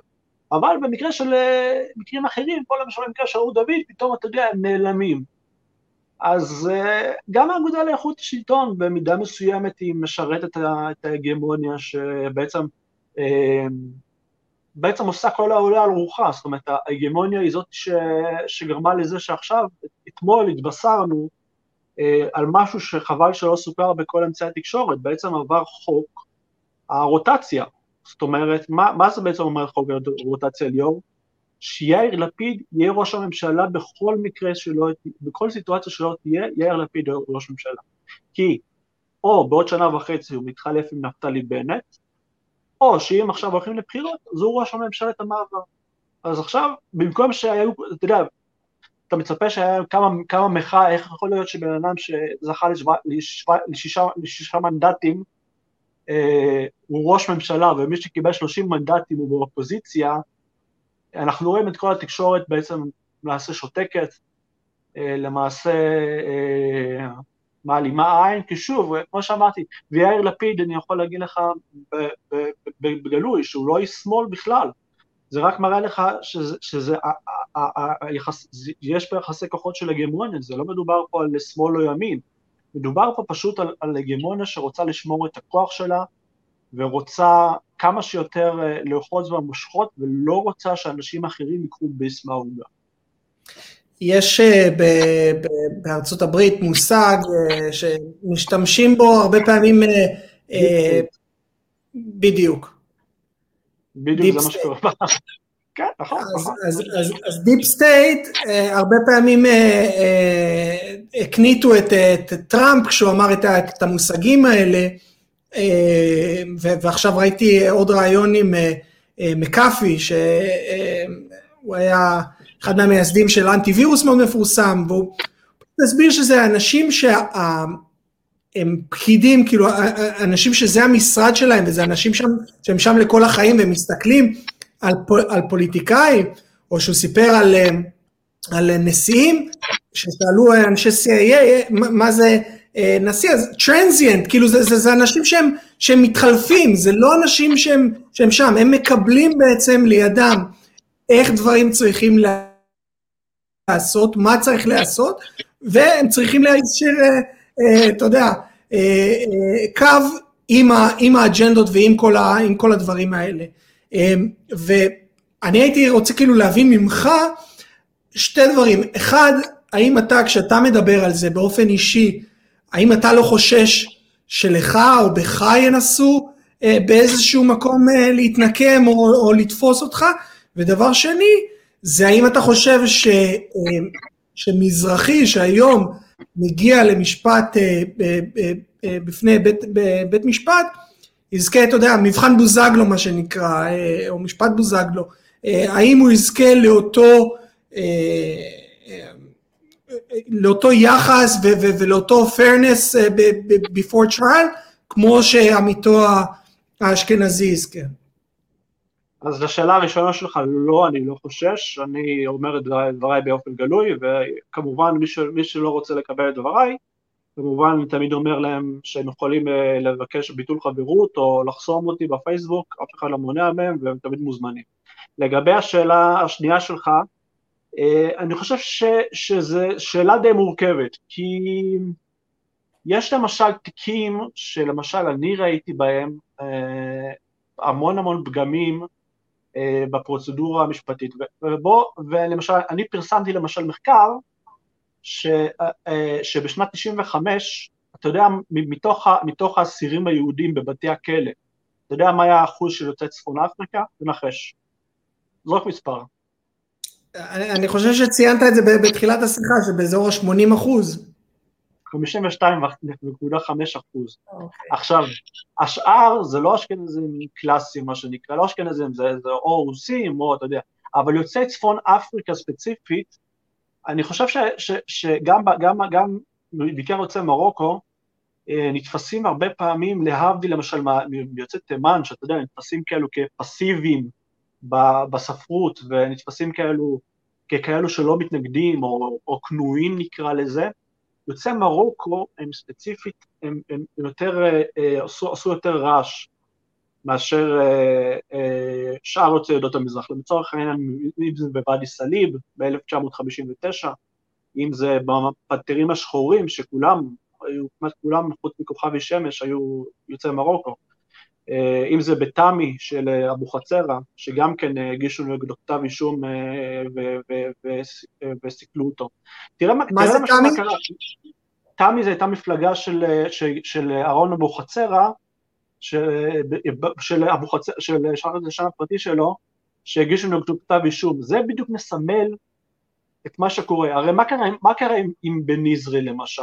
בניזרי ישב בכלא על סמך הודעה של, אה, עד, והוא טען שהעד משקר, ובית המשפט קיבל את הגרסה של העד, ושלח את בן יזרי לשנה וחצי, ואחרי ערעור שלח אותו לארבע שנים בכלא.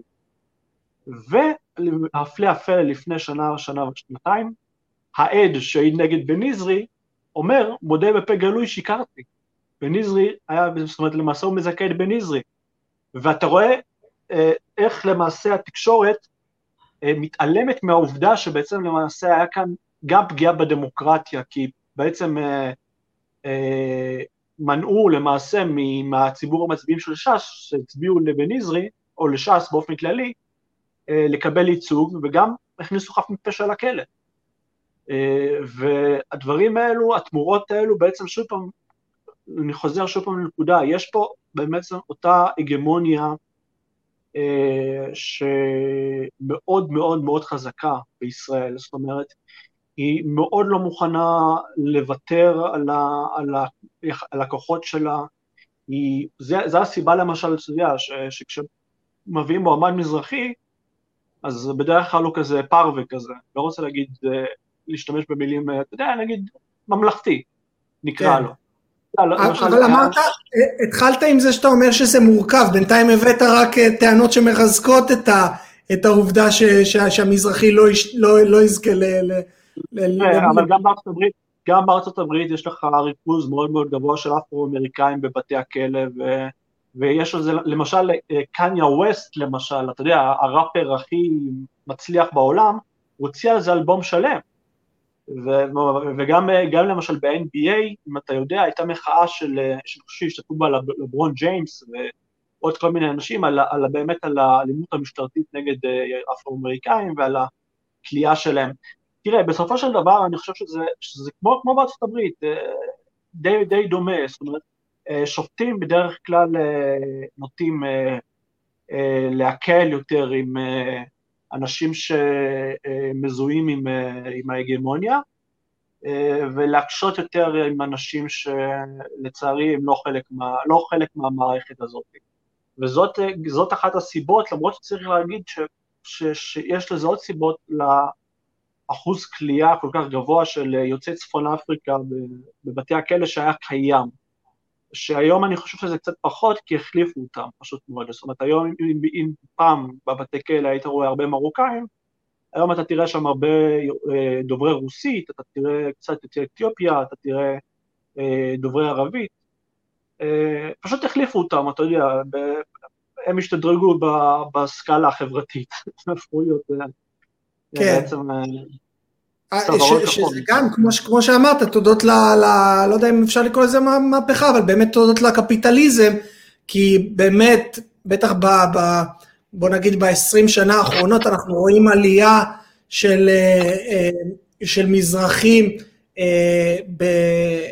בתפקידים, זאת אומרת, אתה יודע, עצמאים, לעומת, הם לא צריכים עכשיו ללכת ולקבל את הפנקס ממפאי, או ללכת, אתה יודע, אז, אז הם יוצאים לדרך עצמאית, ובאמת בעידן הזה ש, ש, שבו אה, ישראל היא האחות הקטנה של, של ארה"ב, זה מאפשר להם אמ, איזושהי חירות, ואני מניח, זה כבר, אתה יודע, ההשגה שלי, שיש לך יותר כסף, אתה יכול גם לקחת עורכי דין יותר טובים, גם אם אתה מבצע פשעים, אז אתה יכול לקחת אה, עורכי דין יותר טובים ולצאת מסיטואציות כאלה או אחרות.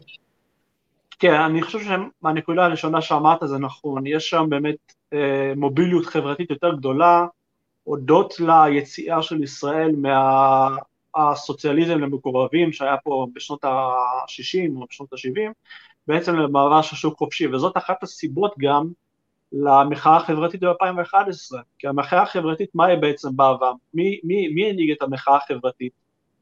אה, אנשים מהמעמד... אנשים מרקע סוציו-אקונומי דווקא לא נמוך, אלא דווקא אנשים מרקע סוציו-אקונומי גבוה. ו, ודווקא הם מחו כיוון שהם פתאום רואים, אוקיי, שכללי המשחק פה השתנו. זאת אומרת, אם בעבר אה, היית רוצה להתקבל, אם היית רוצה להתקבל לעבודה, היית צריך להשתייך למפלגה הנכונה ולמוצא הנכון, היום הדברים שונים טיפה, ואתה יכול לראות אותם למשל, אני יכול לספר לך למשל לפני עשור, שעבדתי בעברי בסוכנות לביטוח הכי גדולה בארץ, כבר אז רוב המנהלים היו אה, מזרחים. רוב המנהלי יחידות, רוב המנהלי חטיבות, רוב הסמנכ"ל בעצמו. אה, פשוט מאוד מסיבה אחת פשוטה, שהיום אה, בוחנים אותך על פי כישורים, אה, ואתה רואה את זה גם בצבא למשל, תסתכל כמה אלופים היו לנו למשל ממוצא מזרחי וכמה, וכמה רמטכ"לים, כבר, כבר, כבר כמה היו לנו ממוצא מזרחי, ובין אם זה במשטרה, בשב"ס, בנציבות הכבאות. בצבא, עומר, אבל בצבא עדיין משתמשים. ב במבחן החצי גזעני, המבחן של הקאבה, שפרטיו לא לגמרי ברורים, וכן אנחנו רואים אבל את הסלקציה במוקדי הכוח, so to speak, של היחידות המודיעין.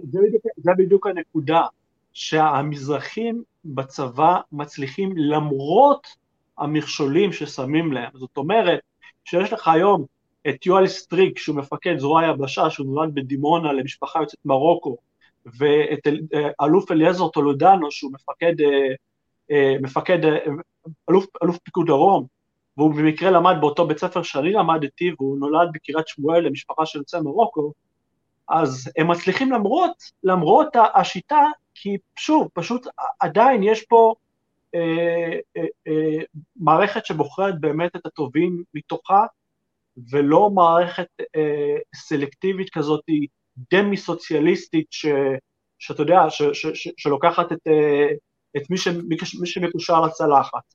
ואני חושב שאם במידה ו, והדבר הזה, אותו תהליך שקרה בתרבות, במוזיקה, בעולם המשחק, בצבא, בכל המקומות האלה, ושוב בכלל, תראה למשל, מספיק שתראה היום למשל, למשל כמה אנשי עסקים אה, יש לנו וכמה אה, מיליונרים ומיליארדרים ממוצא מזרחי, אתה יכול לראות את זה בכמויות אסטרונומיות, זאת אומרת, אני יכול, פרסמתי לא מזמן, כבר, אה, כבר לפני כמה חודשים, שהחלק של המזרחים בעשירון העליון הוא יותר מהחלק שלהם באוכלוסייה, זאת אומרת, זה לא אותם, זה לא, זאת אומרת, זה כבר לא אותם מזרחים כנועים וצייתנים שהיו לפני 60 אה, שנה, שאתה יודע, שהיו הולכים לעבוד בפלאפל ו...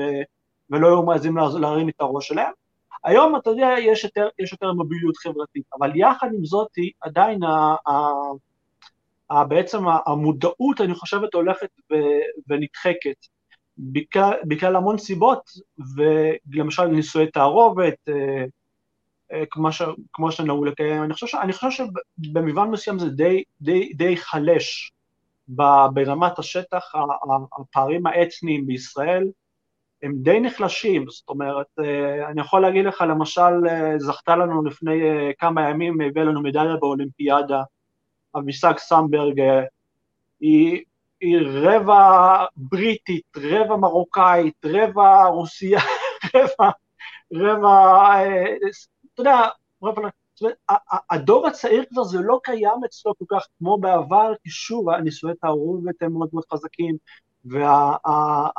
והשוק החופשי בעצם עושה את שלו. אבל עדיין במוקדי הכוח, אה, עדיין ההגמוניה אוחזת, ולא רוצה, ולא, וגם לא, ולא תוותר על זה בכזאת קלות, וגם אם תוותר על זה, זה יהיה למראית עין, זאת אומרת, תשימו לך בעצם איזה שופט כזה, אה, מזרחי כזה בצד בבית של המשפט העליון, זאת אומרת, תגיד תודה ש... ששמים לך אותו, כמו, ש... כמו, ש... כמו שקיים עכשיו. זה, אבל זה, שוב... זה מעניין, זה מעניין, סליחה שאני כותב לך, אבל מעניין מה שאתה אומר, כי אה, אם אני לא טועה, כשאני ראיינתי את אה, פרופסור יוסי דהן, הוא דווקא אמר שהפערים נשמרים, זאת אומרת שאנחנו כן חושבים על זה שיש באמת הרבה נישואי תערובת, אבל כן אנחנו, אנחנו לא רואים איזשהו שיפור אה, אה, שזה מה שאני הייתי רוצה להאמין, שבאמת יש, אה, אתה יודע, שכבר כבר כל ה... התפיסות האלה הן תפיסות ששייכות לשנות ה-80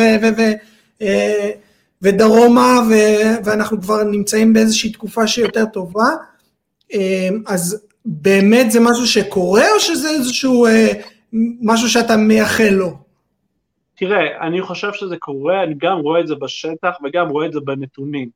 אבל כמו שאמרתי זה יותר מורכב כי יש, אה, אה, יש את רמת השטח, את רמת המקרו ויש את רמת המיקרו. זאת אומרת, ברמה של השטח של היום יום למשל, אתה לא תראה היום בבתי ספר קבוצה של מרוקאים הולכים וקבוצה של פולנים הולכים ביחד וקבוצה של בולגרים. זה כבר לא קיים, זה אולי קיים לפני 60 שנה. זה נכון, דברים האלו השתנו, ובאמת אני אומר את זה לחיוב, ש, שטוב שזה מאחורינו.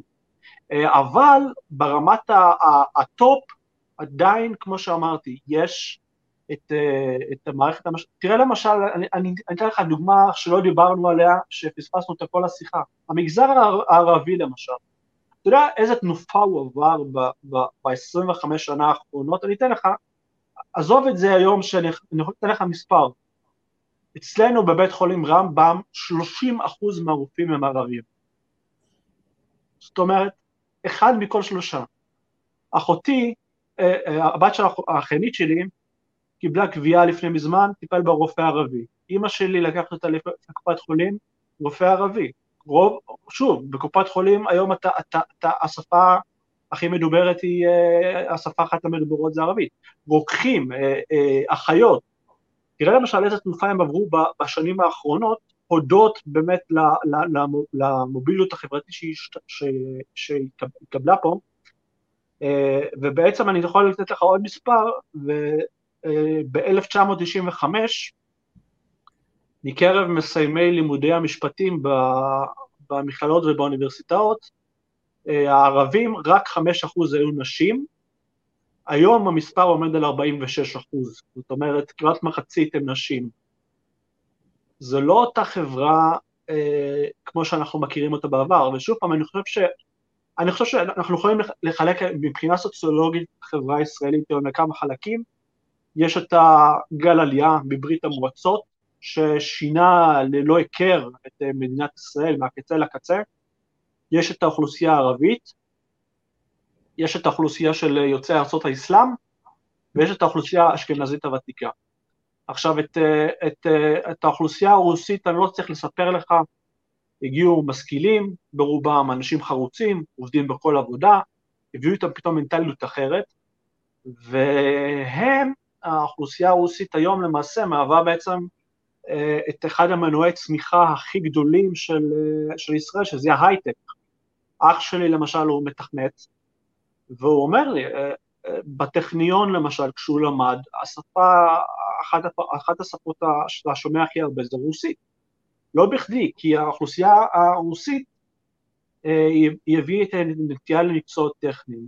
בנוסף לזה אנחנו רואים בעצם את המגמה של ההשתלבות של ערביי ישראל שהיא מגמה חיובית בצורה יוצאת דופן. אתה יכול לראות, אני לא יודע, אני לא יודע אם ביקרת בישראל לאחרונה, אתה לא יכול לראות בית מרקחת למשל, אה, בלי רוקחים ערבים. היום, היום למשל, כל, כל, כל בתי מרקחת הרוקחים הם ערבים, אה, רובם. אה, בבתי החולים, רופאים ערבים, אתה רואה, לפני, לפני 50 שנה היית יכול לספור אותם על יד אחת בבית חולים רמב"ם, היום יש לך 30 אחוז רופאים ערבים, זה דבר מדהים. אה, יש לך את, אה, אה, ובנוסף, הדור השני והשלישי של יוצאי ארצות האסלאם, שהם, דווקא זה מוזר, אני אגיד את זה מוזר, יש להם נטייה הרבה פעמים למזרחים, הרבה פעמים שאני חוקר את, ה, את המקצועות שהם לומדים, פעם, פעם למשל, אני אספר לך, אני אספר לך סיפור, הלכתי לבית חולים, וראיתי רופאים ערבים, ראיתי רופאים אשכנזים וראיתי רופאים רוסים. רופאים מזרחים לא ראיתי. עכשיו, הסתכלתי על השמות, אתה יודע, יש, יש כזה בצג של, ה, בצג של הקופת חולים בלב המפרץ, הסתכלתי על השמות, ואני חושב שראיתי באמת אולי שמות של 40 רופאים, ולא היה שם אחד מזרחי. וזה וזה היה ממש לפני שנתיים. ואני חושב שזה זה מתקשר באמת אולי למה שאמרת, אה, באמת אולי, גם אולי באמת למערכות כמו למשל הפסיכומטרי וכדומה. בעצם אה, מקשות על אה, מזרחים, כי למשל בצרפת למשל, אה, בפריז, אתה יכול לראות שמות כמו ביטון ואמסלם ואוחיון במספרים של, אתה יודע, רופאים ומנתחים ורופאי שיניים וכולי וכולי. אבל בישראל המזרחים בעיקר, הרבה פעמים יש נטייה, מה שנקרא, לרכוש מקצוע. אתה בטח מכיר את המשפט הזה. יש תמיד את הנטייה, כן, תהיה עורך דין. החלום שלי, של, שלי במזרחית היום, זה לא שהבן שלה אה, יהיה אה, פילוסוף או סופר, היא רוצה שהוא יצליח ב, בעסקים, היא רוצה שהוא יצליח בתחום המשפטי, ובגלל זה היום אתה רואה היום הרבה מאוד אה, עורכי דין אה, מזרחים, דבר שלא ראינו בעבר, אתה רואה בתחום העסקים למשל, שאתה רואה אותם במספרים עצומים, ובעצם אני חושב ש, שהאוכלוסייה האשכנזית בעצם, אנחנו בעצם אה, אה, רואים באמת שהיא מרגישה שהיא מאבדת, מאבדת בעצם את, ה, את הקרקע אה, לטובת אוכלוסיות אחרות, ואני חושב שזה מה שגרם למחאה החברתית ב-2011. זה, זה, זה, היה, זה היה הטריגר המרכזי ש, שדחף את, את הצעירים, ולמעשה את הצעירים ששוב, אני אומר, ממה שאני ראיתי לפחות, רובם אשכנזים עם מעמד סוציו-אקונומי גבוה, שפשוט, אתה יודע, הם הפגינו כי כי הם הרגישו שלקחו מהם את המדינה, גנבו מהם את המדינה. אחד, אה, אה, יש לי כמה דברים להגיד בנושא. אחד זה, אה, ב-2011 הייתי עוד לפני מה שסיפרתי לך ככה, לפני שהתחלנו את, את השיחה, לפני המהפך שלי כביכול, ובאמת המחאה, וזה משהו שאני חושב שהוא נתפס בקרב רוב uh, הציבור המזרחי, אם, אם אני לוקח את המיקרו-קוסמוס של האנשים שאני מכיר ואת החברים וחברות uh, של המשפחה, שזו הייתה מחאה מאוד פריבילגית, זאת אומרת, היה מאוד קשה למזרחי מדימונה, או לאיזשהו uh, מישהו מקריית שמונה, להזדהות עם המחאה של האנשים השבעים, so to speak. נכון, ואני לא ידעתי אז לבוא ו... to pinpoint ולהצביע למה זה, אבל זה, זה פשוט איזשהו משהו פנימי כזה שאתה מרגיש שאתה לא מזדהה עם, עם, עם, עם הפרצופים ועם האנשים שמובילים את המחאה. זה משהו אחד. גם המחאה, שוב פעם, המחאה עצמה, אני חושב שהיא באופן מסוים היא הרי ממה התחילה המחאה? ממחירי הדיור, התחילה מזה שדפני ליף חיפשה דירה בתל אביב, בשדרות רוטשילד אם אני לא טועה, והיא לא מצאה במחיר סביר. עכשיו, אין דבר כזה, אני לא מכיר אמריקאי שינסה להשיג דירה במנהטן ויגידו לו מחירים גבוהים מדי והוא ילך להפגין. יש היצע ויש ביקוש. בכל כלכלה חופשית יש את המערכת הזאת. אתה יודע, למשל, כמו, ש, כמו שלמשל, אני לא, לא יכול לגור בבריטניה ולהחליט שאני מתחשק לגור במרכז לונדון, עם כל הכבוד, אני יכול לחלום על זה.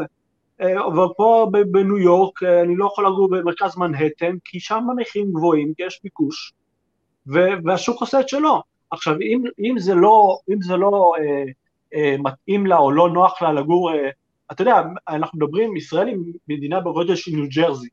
ישראל היא מדינה מאוד מאוד קטנה, אני יכול להגיד לך למשל, שאני שומע עם חברים שלי נגיד שגרים בבריטניה למשל, דבר למשל כמו נסיעה של שעה לעבודה זה דבר מאוד מאוד מקובל, גם בארצות הברית, גם באוסטרליה, גם בכל מקום.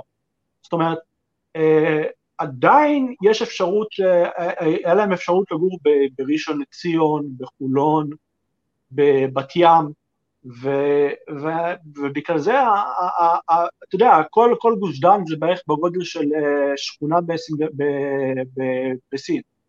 Uh, זה, זה, זה, זה, זה פשוט מגוחך שאתה יודע, ש, ש, שדווקא אנשים שהם פריבילגיים ודווקא אנשים שנהנים uh, מזכויות יתר uh, על המידה כמעט בכל פן אפשרי, הם אלו שמוחים ולא אלו ש... אלו שבאמת צריכים למחות, שזה בעצם האוכלוסיות המוחלשות יותר. ובעצם אה, אה, אני חושב שאפשר אפשר, אפשר להבין את זה, שוב, אה, אתה, כשאתה נותן לבן אדם פירות מסוימים, הרי למה למשל, אני אתן לך דוגמה, האוכלוסייה הערבית, למה אתה חושב ש, שהיא כל כך, אתה יודע, הרבה פעמים אני מדבר עם תושבים ערבים פה בארץ, וברגע שאני מזכיר להם את המילה 48, יש איזשהו, אתה יודע, יש איזה כזה רתיעה כזאת, זאת אומרת, הם כזה מפחדים לדבר. רק אחרי שאתה שובר את הקרח, מה שנקרא, אז אתה מצליח באמת, נגיד שרציתי לחקור על הנושא, רק אחרי שבאמת אתה שובר את הקרח איתם לזה, אז פתאום הם מצליחים לדבר. כי זה הגבולות גזרה ששמו להם, זאת אומרת, גבולות גזרה, אתה יכול לדבר על 67, אתה לא יכול לדבר על 48, כי 48, כמו שאמרתי, יש בתוכה, אם אתה פותח את 48, אז אתה מדבר על עיבוד של המון המון פריבילגיות לאוכלוסייה החזקה במדינה, שזה בעצם ההגמוניה, ולכן זה כאילו off the, off the, off the table, זה נגיד, איך, איך כאילו בעברית להסביר את זה, זה, זה, זה, זה מתחת לשולחן, אל תדברו על זה, אל תדברו על 48, אל תזכירו לו נכבה. אני אספר לך את הסיפור הכי מצחיק, הרחוב, אני גר בקריית טבעון, אה, ואני במקום מקריית ביאליק, זאת אומרת אני את חיפה. הרחוב הכי פופולרי של המגזר הערבי זה רחוב של שדרות בן גוריון, וזאת הטרגדיה. זאת אומרת, הם יושבים שם בעצם ברחוב על שם של בן אדם, כן. שלדעתי הוא אחד האנשים הכי, אה, אחד מפושע, אולי פושע המלחמה הכי גדול במזרח התיכון, אני מסכים. לפחות ב-200 שנה האחרונות, ועליו למשל, אם, אם למשל, אתה יודע, למשל הייתי מדבר למשל הרבה פעמים עם אנשי שמאל, ולמשל, ש, שהם, אתה יודע, הם מספרים לי ביבי נורא, ביבי נורא, ביבי זה, ביבי רע, ואני אומר, אוקיי, אני מסכים איתכם, אני לא, אני גם כן לא, לא כל כך אוהב את נתניהו, ו, ו, ו, ומבחינתי הוא, הוא ברירת מחדל אחרונה. אבל כשאתה מדבר איתם על בן גוריון למשל, אז פתאום אתה משתנה פה התמונה. למה? כי בן גוריון מסמל את, ה, את האתוס הזה של, ה, של השמאל, השוחר שלום והאוהב אדם, ואתה יודע, אשכנזי שרק רוצה, רק בסך הכל רוצה לחיות את החיים שלו ולא נותנים לו את זה. כן. ובאמת אני חושב שלמשל שפרסמתי פעם פוסט על בן גוריון, אה, למשל אני אספר לך סיפור, אני אספר, אני אספר לך סיפור בקצרה. בספר של יצחק רבין, אה, פנקס שירות, הוא מספר על, אה, רבין היה מפקד, אתה יודע, במלחמת 48, הוא, נכבש, הוא כבש את רמלה ולוד, ואז הוא ניגש לבן גוריון, הוא כותב את זה בספר שלו, הוא ניגש לבן גוריון ושואל את בן גוריון מה לעשות עם 50 אלף הערבים שנותרו בעיר.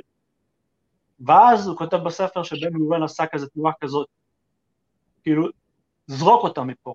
הוא אפילו לא כן. לא חשב, זאת אומרת, וזה הבן אדם שמציגים לך, אתה יודע, בבתי ספר כ... אתה יודע, כבן אדם ממלכתי ובן אדם כזה נורא אה. אה, שוחר שלום. אבל, אבל יותר מזה, כמו, כמו, כמו שאמרתי לך בתחילת השיחה, יותר מזה, זאת אומרת, אתה אומר, אידיאולוגיה אה, אה, אנטי-ערבית, עוד ניחא, מיליון יהודים יכלת להציל, כאילו יכלו להציל מיליון יהודים אירופאים שהם ידעו שהם הולכים עכשיו למות בשואה ולא הניפו אצבע, כאילו זה, זה, זה משהו, תשמע, שאני אני נחשפתי לכל... אתה מדבר על קסטנר? ישראל קסטנר? כן, כן, כן, הרי הם שלחו את, איך קראו לו? לא בסר, שלחו אותו, בעצם אה, אה, אייכמן אמר ל... אה, ל... אני שכחתי את השם שלו, נציג, היו שני נציגים בהונגריה שהם היו נציגי, נציגי הצלת יהודי הונגריה, אחד היה קסטנר. מה? כן, אני גם שכחתי את השם שלו, אבל אני, אני, אגיד לך, אני אגיד לך שזה טיפה סיפור יותר מורכב של קסטנר, הוא סב, סבא של מרב מיכאלי, ואני במקרה נכון. טיפה מכיר, את ה, אני מכיר טיפה את הסיפור, וזה קצת יותר מורכב, זאת אומרת, אני לא חושב שזה שחור ולבן. לא, לא, אה, כמו... במקרה הזה אני לא דיברתי על קסטנר, למרות שגם קסטנר, אני חושב ש, שהמורכבות הגיעה רק בגלל איזשהו לובינג ו-PR שנעשה, ולא בגלל שהציבור מכיר לעומק את, ה, אה, את הסיפור ואת המנגנון. אני קראתי, קראתי את, אה, אה, יש במגזין לייף, ממהדורה של 1956 אם אני לא טועה, יש רעיון עם, עם אייכמן באמסטרדם אם אני לא טועה שהוא גר באותה תקופה, והוא מספר את כל המערכת יחסים שלו עם, עם קסטר. לא הייתה לו עבודה למעשה לאייכמן, כי קסטנר, זה מה שהוא אמר במשפט. הוא אמר כן, הוא הנעים את זמני, הוא הנעים את זמני בבודפסט, שבמקרה אני נמצא פה, אני נמצא פה עכשיו, וזה מעלה המון אסוציאציות, כי גם אימא של אשתי היא הונגריה, והמשפחה שלה, היא לא הייתה, היא לא הייתה מודעת, כמו רוב מדינת ישראל לא היו מודעים למעשים ובעצם לא, לאופן הפעולה, אבל, אבל לא, הבן אדם השני בעצם, שלחו אותו, הוא אמר לו, תשמע, אה, אה, עם העסקה, כמו שציינתי, עם העסקה של אם תביאו לנו עשרת אלפים משאיות, אנחנו נשחרר מיליון יהודים ואנחנו נפציץ גם את, את אושוויץ כדי שמחנות ההשמדה לא, לא יפעלו יותר. ונסע לטורקיה, ומטורקיה הוא, הוא נסע, אמרו לו, תגיע, תגיע לארץ ישראל, ובעצם אה, אה, הרוויזיוניסטים פגשו אותו ברכבת ואמרו לו, תשמע, הם מנסים להפליל אותך לבריטים. אה, והוא לא הקשיב, הוא המשיך, ובאמת הסגירו אותו בפני הבריטים, וגם אחר כך, אחרי שבועות שאני אה, אמצא יותר מאוחר את, ה, אה, את השם שלו, אבל אה, אה, כשהוא הגיע בעצם לארץ ישראל וניסה להסביר להם, תשמעו, אתם יכולים להציל פה את היהודים, אף אחד לא היה מעוניין לשמוע אותו, זה, זה, זה פשוט... אה, זה פשוט טרגדיה נוראית, אז, אז בן, בן גוריון, אני לגמרי מסכים איתך עם, ה, אה, עם האמירה הזאת. אתה יודע איך הוא פינה את אה, ניצולי השואה, הוא קרא להם אבק אדם כשהם הגיעו לפה. הוא, אתה יודע, למשל, אני, יש לי פה ספר מאחוריי, ששליחים של ציונות, ש... מקבל, שמקבלים את ניצולי השואה אחרי, אחרי השואה, אם אתה רואה איך הם מתבטאים כלפי, כלפי האנשים האלו, אתה יודע, הם קוראים להם סמרטוטים ו, ו, וכינויים כאלו של כאילו, הם לא מועילים לנו ליישוב, זאת אומרת, עד כמה באמת העניין הזה היה באמת חזק, ו, ואם אתה דיברת על, על, על קסטנר, אז אני, אני שוב פעם, אני חושב שטיפה הנושא של יהודות, של אה, חיסול יהדות הונגריה, טיפה יותר מורכב, כי באמת אה, נתנו לו אפשרות להציל אנשים, והוא בחר אה, לדרך, לפי, לפי מפתח מפלגתי, אם אני לא טועה. ואם אני לא טועה הוא גם אה, זוכה באחד, ה, או, או במשפט הראשון שלו בישראל, או במשפט בשני, בשני. בשני, כן, זוכה ואז הוא נרצח. ו... עכשיו, עכשיו גם הרצח שלו, מי שהאשימה, המשפחה אה, גם האשימה את מפא"י, זאת אומרת, כי הוא, כן. מה שהוא אמר זה אם אם אני אה, יואשם, אני אוריד את כולכם איתי.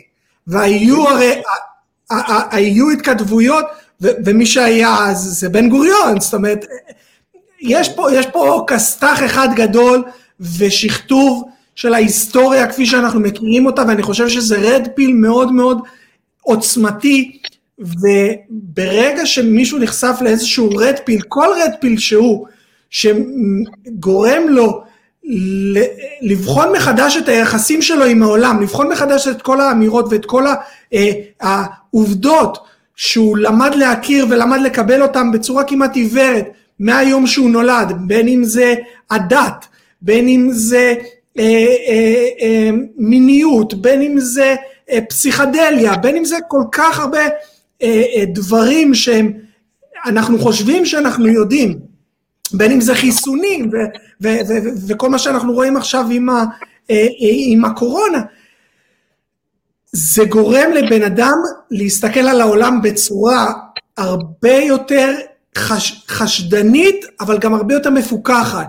ואני חושב שאנחנו חייבים בתור אנשים עצמאיים, בתור אנשים חופשיים, שעדיין הזכות הזאת על המחשבות שלנו, עדיין לא ב-1984 והמשטור הוא עדיין לא מגיע לרמת המחשבה, אנחנו צריכים לשאול את עצמנו ולהטיל ספק בהכל ולהגיע לאמת. גם יכול להיות אם אנחנו נגיע למסקנות שונות, אבל נגיע אליהן מנקודת מבט עצמאית ואחרי חקר עצמאי, ולא בגלל שככה אמרו לנו.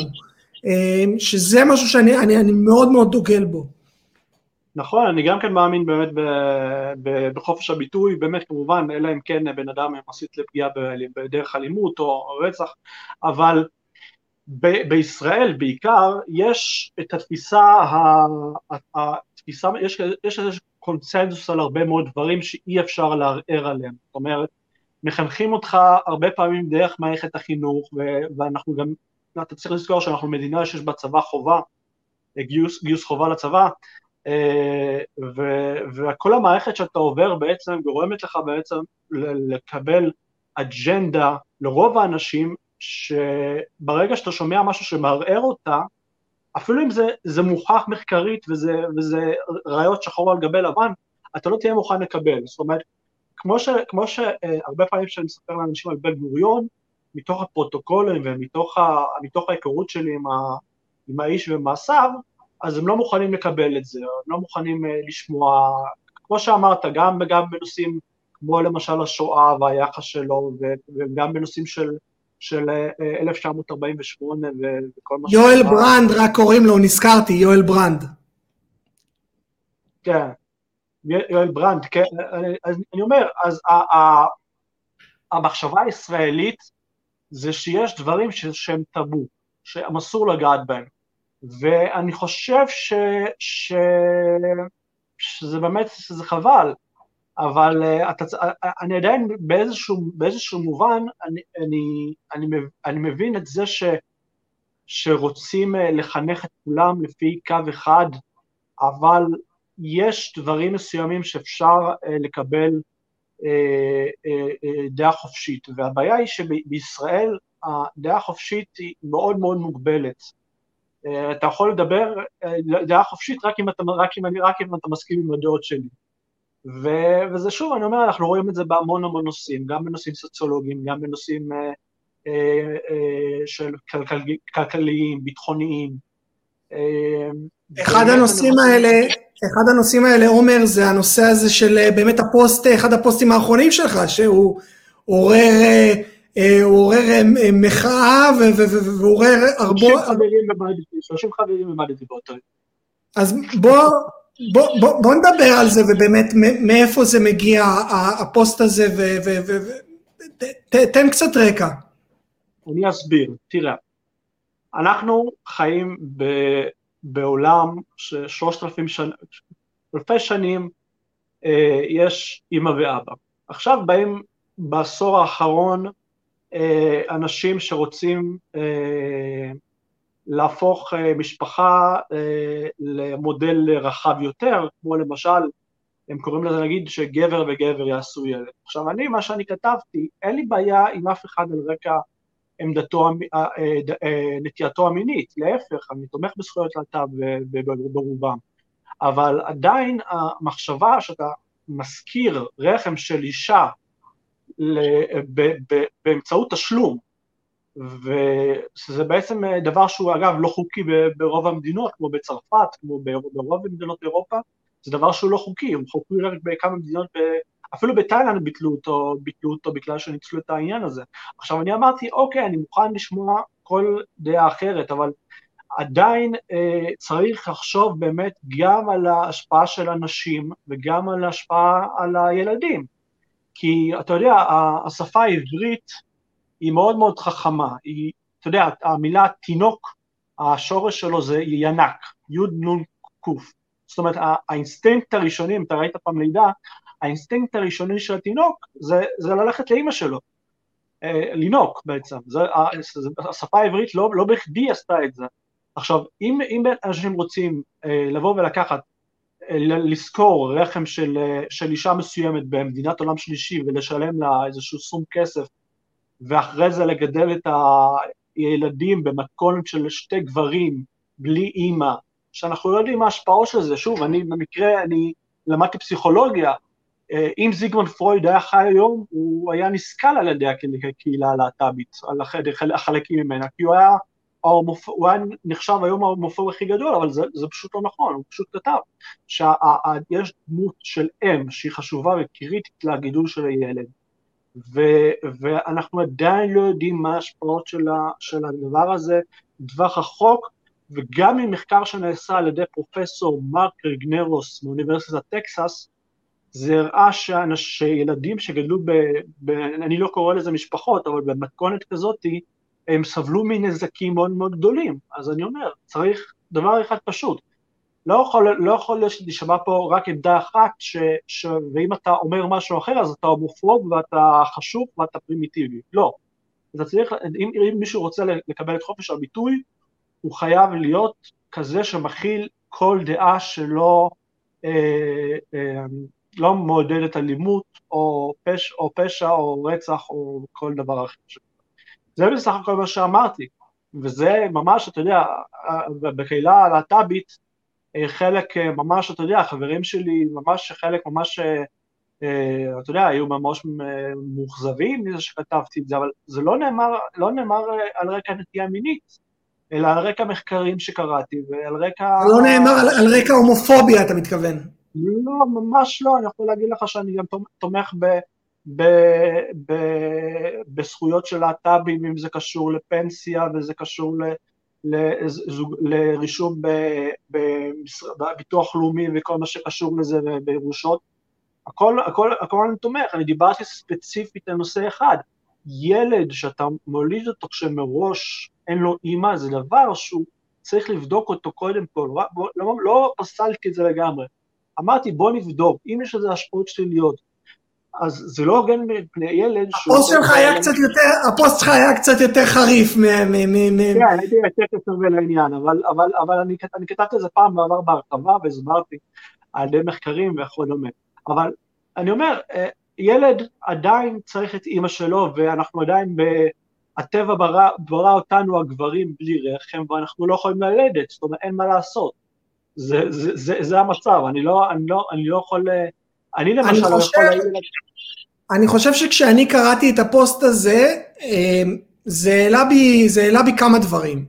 הדבר הראשון, זה העלה בי שאפו שאתה מעז לצאת כנגד, אה, בוא נקרא לזה ה base של, ה, אה, של העוקבים שלך, שזה משהו שהוא לא, לא דבר של מה בכך, כאילו בטח ב, ב, בתקופה הזאתי ש... אה, אתה יודע, כל אחד יש לו מה להגיד כנגד, ו, ו, ובטח שאתה מאוד מוערך או מחובק על ידי רבים מ, מ, מהשמאל, שבאופן אוטומטי הוא מזוהה עם זכויות להט"ב אה, בצורה אבסולוטית, אז לבוא ולצאת עם דברים כאלה, אז אמרתי כאילו, בואנה יש לו ביצים, וכאילו אני, אני, אני, מאוד, אה, אני, אני מאוד מכבד אותו על זה. דבר שני, אינטואיטיבית, כן? הדברים שכתבת הם נשמעים לי make sense, ויש לי חברים שהם, אה, שהם מגדלים ילדים בצורה הזאת כמו שזה, ואני מכיר גם לא מעט מהסביבה. מה גם שאני באופן אישי, אני גדלתי עם אימא יחידנית, ויש לי חברים שגדלו אה, רק עם אבא, זה כן קונסטלציות שכאילו של מהחיים, ש, שלא התא המשפחתי, ואני חושב ש, שיצאנו יחסית בסדר, אז אני לא יודע מה, מה גורם לי אה, להרגיש בצורה אינטואיטיבית, שוב אין לי, אין לי איזה שהם מחקרים שאני יכול להצביע עליהם, להרגיש שיש משהו בדברים שלך, אה, אבל הייתי רוצה לראות באמת איזה שהם אה, אה, דאטה, והיו חבר'ה שרשמו לך בתגובות, אתה משקר, יש, יש, יש מחקרים נוספים שמצביעים על, ה, על ההפך ושכן אה, ושכן ילדים גדלים ככה בצורה נורמלית. כאילו יצא לך קצת לעבור על המחקרים הנגדיים כביכול? כן, כן, אני אגיד לך, אני אגיד לך, אני אגיד לך, זה פשוט, זה פשוט לא נכון מה שאומרים. הם, הם מדברים על, תראה, יש, כמה, יש, יש שתי סוגים של מחקרים. יש אה, מחקרים שנעשו על הורות של אנשים להט"בים. למשל, אה, אה, הומוסקסואל נניח מביא אה, ילד במשותף, אתה יודע, במשמורת משותפת עם אישה, ועושה איתה הסכם והכל, אז למשל עושים מחקרים על הדבר הזה, זה אין בזה שום דבר פסול, זאת אומרת לילד יש אבא ויש אימא, ואף אחד לא מנוצל פה, והמחקרים באמת מראים שכמו שאמרתי, המחקרים באמת מראים שאין שום בעיה, כי הנטייה המינית היא לא פקטור, אבל המחקרים שמדברים על שתי גברים, אפילו אתה יודע מה, אני אדבר איתך אפילו גבר, אני, אני באופן אישי שאני סטרייט, אני לא חושב שאני עכשיו אלך וייסע למדינת עולם שלישי ויביא בפונדקאות אה, ילד שיגדל בלי אימא, זאת אומרת זה לא הוגן, אני מדבר עליי אפילו אישית, כן. זה לא הוגן מבחינתי אה, לעשות דבר כזה, זאת אומרת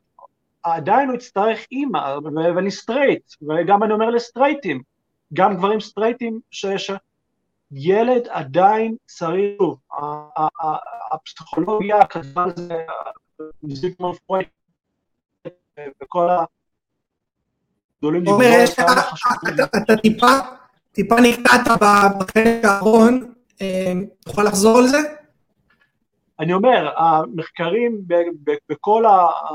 בערך במאה ה-50 שנה האחרונות שנעשו, הן על ידי כל הפסיכולוגים הגדולים, כולל זיגמונד פרויד, דיברו בעצם על העובדה ש, שיש משמעות אה, אה, לדמות אם בהתפתחות של ילד, בהתפתחות התקינה, זאת אומרת, זה, אני לא מדבר, לא מדבר על נפשי, אפילו, אפילו לא, חלק מהאנשים לא, לא מניקות, נכון, אבל אפילו רמת ההנקה למשל, היא מחזקת את המערכת החיסונית של ילד ל, ל, ל, להתמודד עם מחלות, שאפילו היום אנחנו רואים אותה, זאת אומרת, היום, עד היום למשל, תראה למשל פרסומות של סימילק למשל, או איך שקוראים לה מטרנה וכל זה, עדיין אתה תראה כתוב למטה, הערה, חלב אם הוא המזון הכי טוב לתינוק.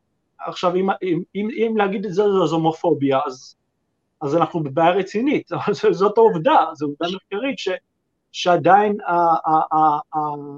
התינוק צריך באמת, אה, אה, לטעמי לפחות, לפי רוב המחקרים שראיתי, צריך דמות אימהית, ועדיין אנחנו לא יודעים את ההשלכות של מה שקורה לילד שגדל בסביבה של אה, שני גברים, ואנחנו לא, ואתה לא יכול אי אפשר לדעת אחרי זה מה, מה, מה, מה ההתפתחות שלו ואיך זה ישפיע עליו בעתיד. אני, אני, אתה יודע, זה, זה מזכיר לי, הפוסט והתגובות אליו, מזכירות לי אה, בחור שהוא אה, שנוי במחלוקת אה, בארצות הברית שנקרא בן שפירו, אה, אולי אתה מכיר אותו. כן, אז, אז הוא מדבר בעצם על כל הנושא, שגם שם יש כאילו איזשהו כשל לוגי בכל היחס עם טרנסג'נדר, זאת אומרת, הוא אומר, אני אין לי בעיה, אני, אני אגב לא מסכים איתו בכמעט כל הדברים הפוליטיים, והוא מאוד right wing, כאילו, הוא, הוא ימני, ליברטן, אה, אה, קיצוני כזה, אבל, אבל בכל הנושא הזה של, של, אה, של טרנסג'נדרים לצורך העניין, הוא אומר, אתם יכולים לקרוא לעצמכם מה שאתם רוצים, אין, אין עם זה שום בעיה, זאת אומרת, אני גם, אין לי בעיה שכל בן אדם יעשה מה שהוא רוצה, ילך עם מי שהוא רוצה, זה, זה לא ענייני. הבעיה היא כשהמדינה קובעת שאני חייב לקרוא לך בתצורה מסוימת, שא', היא לא תואמת את הביולוגיה של הבן אדם, וב', אם אני קורא לך ב, ב, אה, לא, איך ש, לא, לא איך שאתה רוצה לאותו יום, אני יכול להיטבע בעצם אה, על ידיך על, על, על, על בסיס אפליה. שזה... בדיוק למה שאתה מדבר, היה לפני אה, שבוע פסק דין של שופרסל, חייבו, בית המשפט חייב את שופרסל לפצות אה, טרנסג'נדרית ב-25,000 שקל על זה שהמוכרת או המוכר בחנות שלה קרא לו בשם, אה, בתואר זכר ולא קרא לו בשם נקבה. אז כן. זה, זה באמת דוגמה מעניינת, אתה יודע, כי, כי, כי, כי אני אתן לך למשל דוגמה, איפה זה מתנגש. למשל, אם למשל אדם הוא דתי, ו, ונניח לצורך העניין זה מנוגד לערכים שלו, אז האם אתה, האם אתה יכול אה, לכפות עליו בעצם אה, את, ה, את האמונה שלך, ואני אתן לך למשל דוגמה מצוינת שקרתה לפני כמה שנים. בעל עולם אירועים, קיבל, אה, אה, אה, באו להירשם אצלו שתי לסביות שביקשו להתחתן, והוא אמר שהוא אדם דתי, והוא לא יכול, אתה יודע, כי מן הסתם זה, זה נוגד את הדת שלו, והם תבעו אותו בבית משפט ישראלי, ותנחש מה, הם ניצחו, הוא היה צריך לפתות אותם ב-50 אלף שקל. ואני חושב ש... אני לא יודע אם אני מסכים לחלוטין עם פסק הדין, מצד אחד אני חושב שכן, צריך לתת זכויות ללהט"בים וכדומה, וצריך לכבד כל אדם באשר הוא הנטייה המינית שלו, אבל מכאן ועד לכפות על אדם דתי, שזה האמונה שלו בעצם, אה, לקיים חתונה של אה, זוג, שהוא אומר, אני לא, מוכן, לא יכול לקיים אירוע כזה בעולם שלי, הוא כשר, ופשוט לא יכול.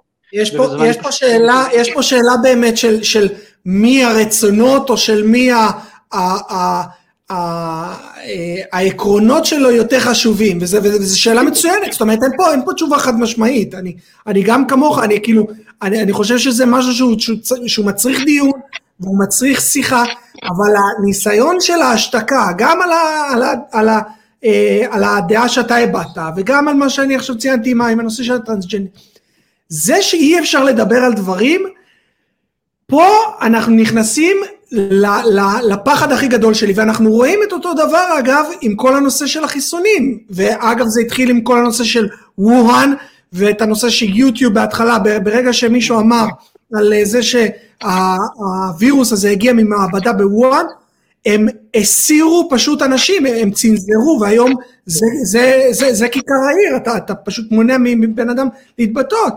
או אחר כך עכשיו עם כל הנושא של היידרקלורקין ואייברמקטין, שזה שתי סוגים של טיפולים אלטרנטיביים שהם לא חיסונים, הם מצנזרים, יש ברט ויינסטין שהוא ביולוג אבולוציוני ואחד האנשים הכי מוערכים בעולם ויש לו מאות אלפי uh, עוקבים ביוטיוב והוא מתראיין בפלטפורמות הכי גדולות. כשהוא דיבר על הנושא הזה ועל האייברמקטין, צנזר, יוטיוב צנזר לו את, ה, את הסרטון. אז, אז ה, לא לדבר על זה, וכמו שאתה אומר, אני לגמרי בעד, אתה אפשר להגיד הכל עד לשלב שזה בעצם entice someone to, to, to do a crime, מתסיס אנשים לעשות פשע כנגד, כנגד אדם אחר, אפשר לדבר על הכל, אז אנחנו נמצאים בעידן שהוא מאוד מאוד מאוד מפחיד, ודווקא האנשים שמצנזרים אותך, הם האנשים שצריכים לחשוב, זאת אומרת, זה, זה, זה חרב פפיות, זה דבר שיכול להתנקם בהם. יכול להתנקם בהם בדיוק, אבל אנחנו, אני חושב שאנחנו נוסיף פה לשאלה פילוסופית, אם אתה מדבר על עניין החיסונים, יבואו ויגידו לך למשל, תשמע, יש, יש המון מתנגדי חיסונים פה בארץ, ויכול לבוא בית המשפט ולהגיד, תראה, בהתחשב ברצון שלהם ובהתחשב בזכות של, ה, של האזרח הממוצע לבריאות, וזה במידה והם יכולים לסכן אותו אם הם לא מחוסנים, אז יכול להגיד, אני יכול לכפות עליהם חיסונים. עכשיו, זו שאלה מאוד מאוד פילוסופית. כן ולא, כי יש, כי, כי יש את חוקי נירנברג ו, ו, ו, ו, ו, ו, ויש את, אה, אה, את חופש הפרט, ו, ויש פה הרבה דברים שמגנים עלינו כפרט, מה גם שהחיסונים מתיימרים, שנייה רק, רק אני אסיים, החיסונים מתיימרים להגן עלינו, אז זאת אומרת מה אכפת לך אם אתה מוגן, מה אכפת לך שאני מסכן את עצמי כביכול. אבל יש לך, יש לי שאלה שאלה אחרת אליך, האם למשל המדינה מחייבת אה, אזרח לשרת בצבא, ואם במידה ואתה לא הולך לצבא אתה הולך לכלא, אז זה גם כן סוג של אה, כפייה מסוימת, אתה יודע, ומדינות עשו את זה לאורך מאות שנים, אלפי שנים למעשה עשו את זה מדינות, גם מדינות, אתה יודע, נאורות למשל, כמו, אה, אם אני לא טועה, אפילו בשוויץ היה פעם אה, חוק גיוס חובה מסוים, ואתה יודע, פשוט חייבו אנשים, לא משנה, לא, והצבא למשל היה מאוד מתייחס בזלזול למי שנגיד היה בא ואמר שהוא ברקע פציפיסטי, או כזה או אחר. אז אני חושב ש, ששוב, זו שאלה באמת מאוד מאוד uh, פילוסופית, אתה נכנס פה לעניין מאוד מאוד פילוסופי בסוגיה של מתנגדי חיסונים, אבל אני, אני, אני אומר אני חושב פעם, ש, לא... שהשאלה היא בכלל יותר גבוהה מזה, כאילו מה הלגיטימיות בכלל של המדינה לקבוע לי על עצמי, שזו השאלה המרכזית. גם בנושא הזה של, של הסרבנות של הצבא, גם בנושא הזה של, של, של חיסונים, ועוד מיסים, זה גם שאלה מצוינת, אתה יודע, כאילו בכלל, השאלה היא פה, מהי המדינה, האם אני מכיר בה, האם זה, זה איזשהו גוף ש, ש, שאני, שאני מחויב כלפיו, יש פה שאלות, אבל זה שאלות שצריכות להישאל. ברגע שאנחנו מסירים אותם מהשולחן, ברגע שאנחנו מתעלמים מהם, ברגע שאנחנו מעלימים אותם מהשיח הציבורי, פה בדיוק נוצר הכשל הזה שיכול בעצם למוטט את כל ה fabric הזה של, של, של החיים כפי שאנחנו מכירים אותם כדמוקרטיים ופלורליסטיים ו, ו, וכולי וכולי ואנחנו נכנסים לעידן שהוא עידן טוטליטרי, שעידן שבו מחליטים בשבילנו בצורה כזאת או אחרת איך אנחנו אמורים לחיות. אני חושב שאני מסכים איתך בחלק מהדברים, אני חושב שכן צריך להיות דיון משמעותי ורציני על כל דבר, ממש אני אומר כמעט על כל דבר, למעט שוב פעם, למעט אה, אה, דברים מאוד מאוד חריגים, צריך להיות דיון והדיון אבל צריך להיות במתכונת של דיאלוג, זאת אומרת, אתה לא יכול לבוא ולהגיד לי, אנחנו נתחיל דיון, אבל בסופו של דיון אני אצטרך לנצח. אתה צריך לשמוע את הצד השני. וזה הרבה פעמים, למשל בתקשורת הישראלית, במיוחד בערוצים, בערוצי המיינסטרים, נגיד ערוץ 12 או 13, מביאים לך נגיד דעה אחת, וכשאתה אומר דעה אחרת, אתה יכול להיות מוקצה, ואתה עכשיו נמצא בהונגריה, אני אספר לך סיפור. בהונגריה למשל, קוקה קולה פרסמה אה, פרסומת עם שתי גברים, והרשויות בהונגריה כנסו אותה. סיפור אמיתי, לפני כן. שקרה לפני כמה חודשים, אני לא יודע אם שמעת על זה. כן, ו... לא, אני, אני, אני פשוט יודע שזו מדינה מאוד מאוד uh, שמרנית ו... גם, ו... גם בפולין וגם בשאר מזרח אירופה זה מאוד מאוד דומה. כן. עכשיו, עכשיו השאלה היא, תראה, הם, הם, הם למשל עכשיו בסוג של, באמת בכל, בכל מה שקשור ללהט"בים, אני חושב שיש עכשיו באמת איזושהי חלוקה מסוימת בין uh, מזרח אירופה לבין uh, מערב אירופה, שזה שתי הקיצוניות, שתי הקיצונים ההפוכים זה לזה, זאת אומרת, יש לך מצד אחד במערב אירופה, או, אפשר להגיד לזה עודף uh, ליברליות, מצד שני יש לך במזרח אירופה מה שנקרא הומופוביה, מה שאנחנו קוראים לו. ו, וזה בדיוק הסכנה שבדברים האלו, כי ברגע שאתה לא נותן, הרי זה, זה מה, מה, מה, מה הוביל לקיצוניות הזאת?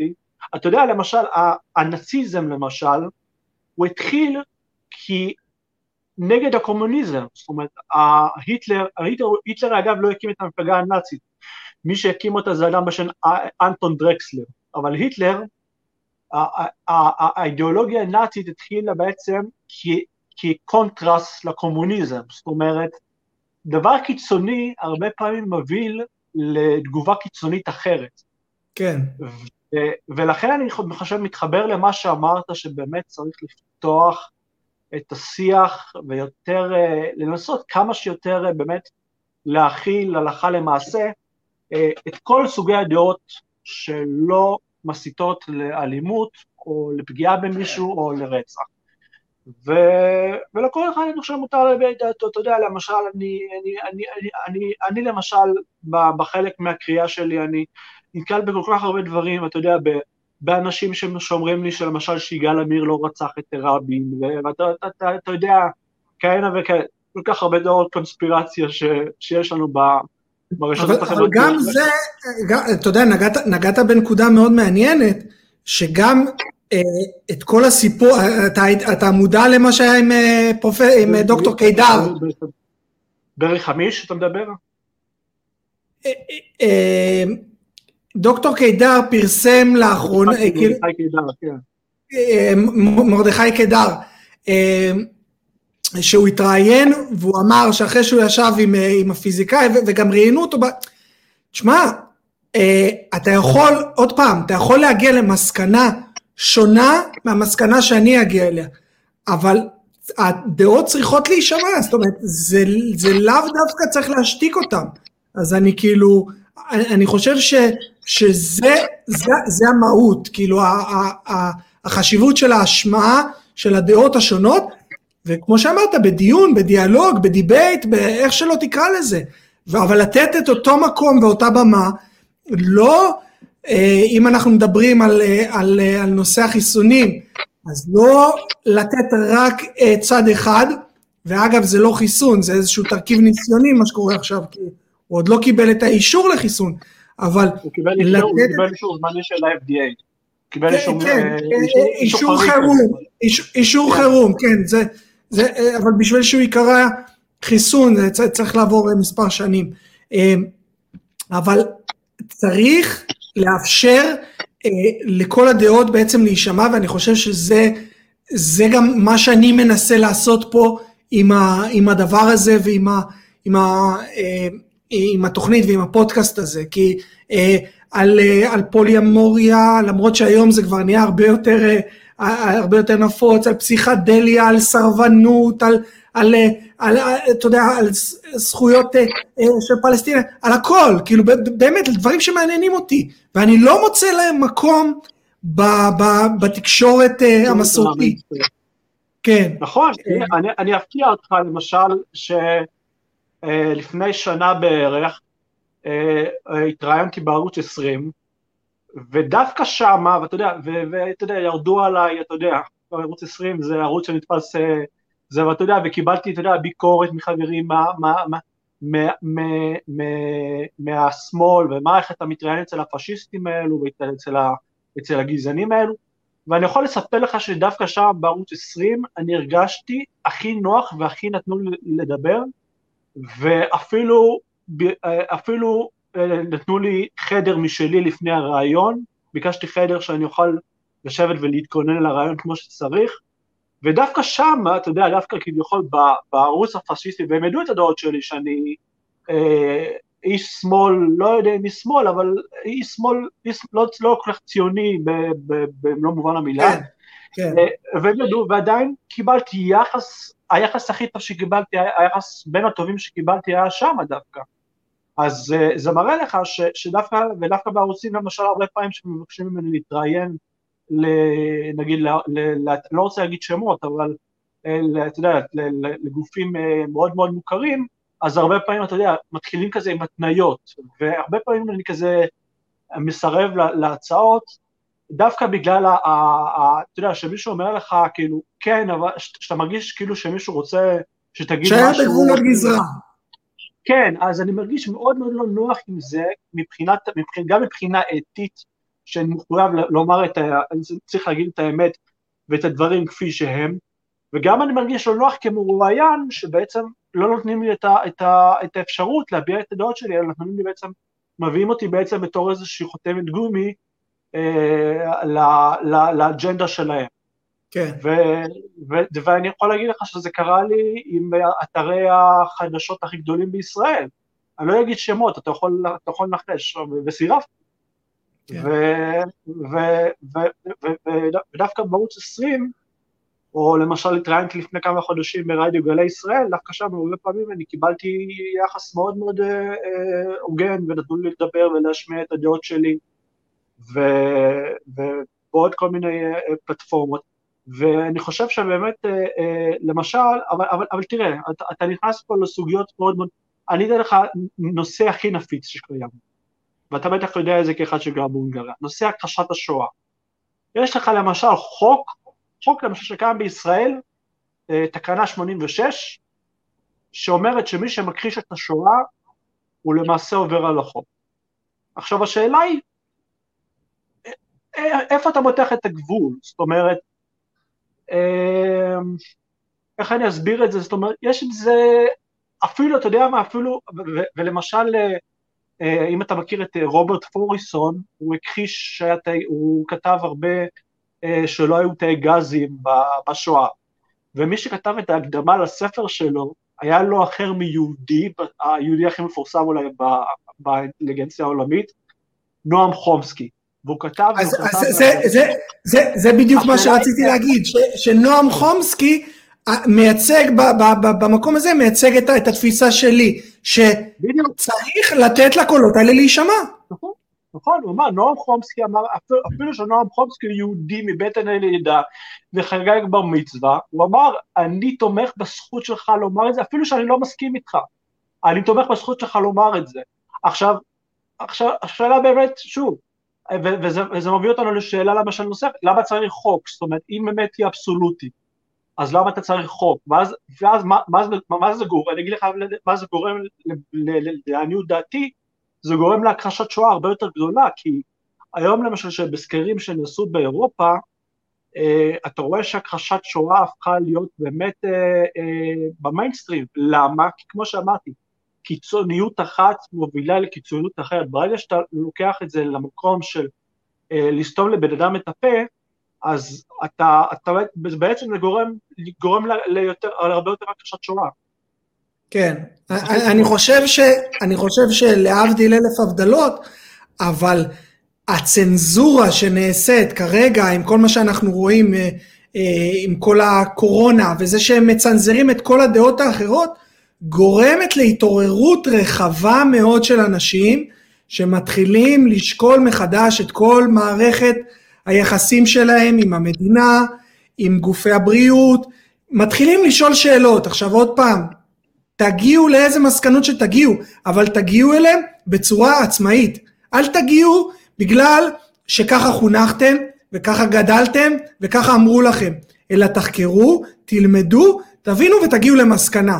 וההתעוררות הזאתי היא מה, ש, מה שאולי אתה יודע היא נקודת האור מבחינתי לפחות, היא נקודת האור אולי היחידה זה שהרבה אנשים ב, ב, ב, ב, בשנה וחצי האחרונות מתחילים להבין על הבעייתיות של אה, חברות ענק כמו פייזר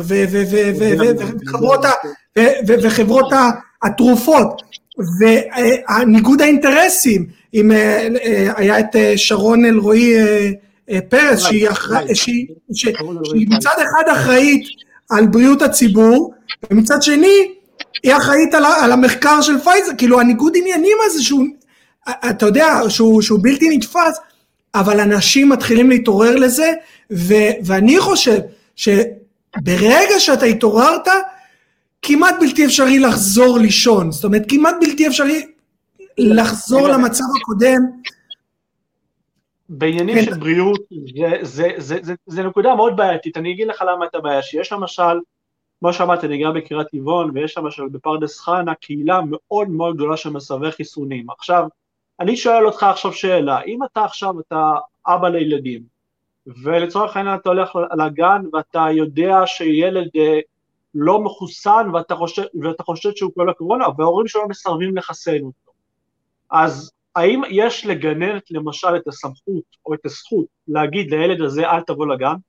אני, זאת אומרת, זו שאלה פילוסופית. זו שאלה, אבל... יפה, קודם כל זו שאלה. זו שאלה. אני, אני, אני, אני באופן אישי, אני הייתי, אני הייתי דווקא בגלל הידע ובגלל המחקר שלי על הדבר הזה, אני הייתי מבין שא' ילדים הם לא אה, נדבקים, וגם אם נדבקים, אז הם, הם, הם לא חולים או חולים במחלה מאוד קלה.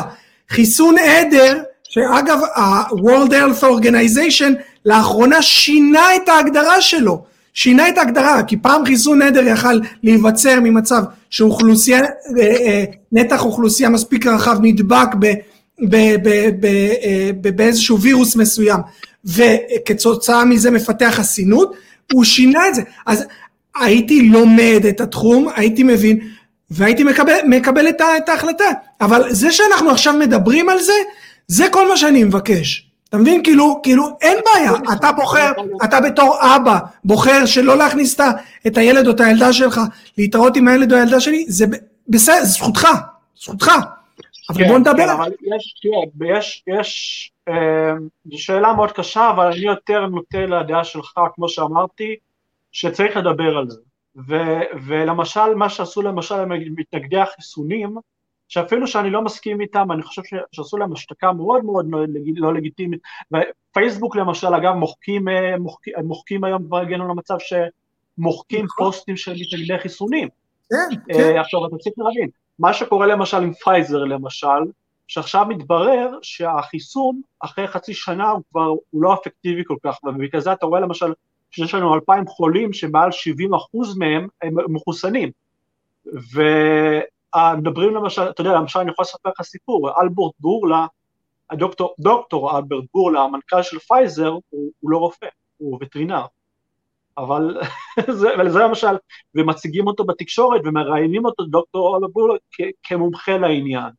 כן. אז הוא, הוא דוקטור לווטרינריה, אז אתה יודע שמציגים לך אותו, ואתה, ואתה, והוא מתראיין ליונית לוי, ואתה יודע, והוא נראה לך בן אדם אמין, וכולי וכולי. יותר מזה. עומר, יותר מזה, בכלל אנחנו לא מסתכלים על ההיסטוריה של החברה הזאת, זו חברה ששילמה אולי הכי הרבה פיצויים בהיסטוריה של הפרמסודיקל קמפני, זו חברה שהיא הואשמה ויצאה אשמה, כאילו היא יצאה בבית, אה, בבית משפט אשמה בהפרות של שוחד, של, של, אה, אה, של, של סילוף ראיות, של זיוף מחקרים, שילמה מאות מיליונים, אולי אפילו מיליארדים, ו- וזה לא מוצג, זה דברים שאתה צריך לחקור. אני, אני, אני, תראה, אני עדיין, יש לי אמון במנהל התרופות האמריקאי FDA, שאם הוא אישר את זה במקרה חריג, בדרך כלל לוקח כמה שנים, אני אגיד לך למה, למה צריך לבדוק אחר כמה שנים, כי אתה צריך לבדוק את התופעות לוואי שלה, זאת אומרת, נכון. תופעות לוואי יכולות להיות שלוש וארבע שנים אחרי זה קדימה. נכון. וה-FDA אישר את זה במקרה באופן חריג. עכשיו, אה, אני עדיין, יש לי אמונה שמי שיושב שם, יכול להיות שאולי אני נאיבי, אבל יש לי אמונה שמי שיושב שם עושה זאת לא משיקולים כלכליים או מסחריים או, או שיקולים של כסף, אה, ו- ועושה את זה באמת לרווחת הציבור. עכשיו, אם... אז אני קורא לך, עומר, אני קורא לך באמת, שאת כל המחקר ואת כל ה... אה, אה, אתה, אתה, אתה אדם חוקר, זאת אומרת, ואני, ואני עוד שנייה, אני רוצה גם לשאול אותך קצת על, על התפקיד שלך בתור חוקר סוציולוגיה עצמאי, אבל בתור אדם כזה, אני מפציר בך, אל תאמין, כאילו, ת, תשים, רגע את האמונה שלך בצד, ותסתכל על מערכת היחסים המאוד מאוד מאוד בעייתית של ארגון הבריאות העולמי, של ה-FDA, עם ביל גייטס, עם אג'נדות, עם אג'נדות שהן אג'נדות שהן ציבוריות, אתה יודע, אנשים קוראים לאנשים קונספירטיביים, אבל יש אג'נדות מאוד ברורות של דילול אוכלוסין, של, אה, אה, אה, של אג'נדה 21, של קיימות כביכול, זה דברים שהם out there, וכשיש, אתה יודע, בקפיטליזם בסופו של דבר הכל נוגע בהכל. אז כשביל גייטס אה, בא והוא לא מבקש, הוא הרי בעל אינטרס, הוא, הוא היום התורם השני בגודלו בעולם לארגון הבריאות העולמי, אז הוא בעל אינטרס מאוד, אה, מאוד חזק. כשארגון הבריאות העולמי אמר בהתחלה שהוא לא קורא לזה מגפה, ביל גייטס בא ותרם, וזה דברים שהם, שהם מוכחים, בא ותרם דרך הקרן שלו, קרן אה, ביל ומלינדה גייטס, תרם כמה מיליונים, ויום לאחר מכן התהפכה ההחלטה. העובדה שהוא מושקע, הוא מחזיק share holder מאוד רציני בכל חברות התרופות, גם במודרנה, גם בפייזר, גם ב... אה, אה, באסטרזניקה, גם באסטרזניקה, יש פה, יש, יש פה ניגוד אינטר, אינטרסים מובנה. עכשיו עוד משהו, תראה, ואנשים שיצפו ברעיון הזה, עוד מעט אולי הם, אתה יודע, כאילו יראו את זה עוד שנה, שנתיים, יגידו איך הוא חזה את זה. לא חזיתי, אני מסתכל. היום ביל גייטס וסורוס משקיעים בבדיקות אחרות, בדיקות אה, אה, אה, אה, אה, קורונה אחרות שהן לא הבדיקות PCR, בדיקות אחרות ואנחנו נראה אותן לאט לאט בגלל ההשפעה והכוח והכסף העצום שמושקע, אנחנו נראה את הבדיקות האלה, אה, אה, בדיקות גנטיות שונות מהבדיקות PCR הקיימות, שהן הופכות להיות הסטנדרט. אז, אז אי אפשר לעשות ככה, לעצום את העיניים ולהגיד, וואו, אני, אני מאמין. אני אגיד לך איפה הבעיה. הבעיה שלי היא כשלמשל ממשלת ישראל מטילה חיסיון ל-30 שנה על הפרוטוקולים של, החלטת. של קבלת ההחלטות. זה למשל דבר ש... שלא צריך להיות. זאת אומרת, קבלת ההחלטות בנושא של התרופות צריך להיות נגיש לציבור, גם אם זה גורם לאנשים להטיל ספק. זה, זה, זה דבר שהוא בעייתי מאוד. כי, ו, ו, ו, וכמו ש... ואני חוזר אולי בפעם הרביעית, קיצוניות אחת מביאה לקיצוניות אחרת, ושוב פעם אנחנו רואים את זה. ההחלטה להחביא את זה ולעשות את זה במחשכים, עם חיסיון לעוד 30 אה, שנה, אני לא יודע כמה הם עשו את החיסיון של הקורונה, זה מה שגורם בעצם לאנשים לאבד את האמון. אבל, אבל אנחנו צריכים פה להסתכל, תראה, בכל, בכל, אה, אה, בהרבה מאוד סיטואציות מסוימות, יש אה, מה שנקרא אה, תקנות חירום. ואני חושב שאני זוכר שכשאני הייתי בתל אביב לפני שנה וחצי שהתחילה הקורונה, ואתה יודע, הסופרים, אתה, היית, היית רואה תורים משתרכים בסופרים של, אה, של 60 מטר, אני לא יודע אם אתה...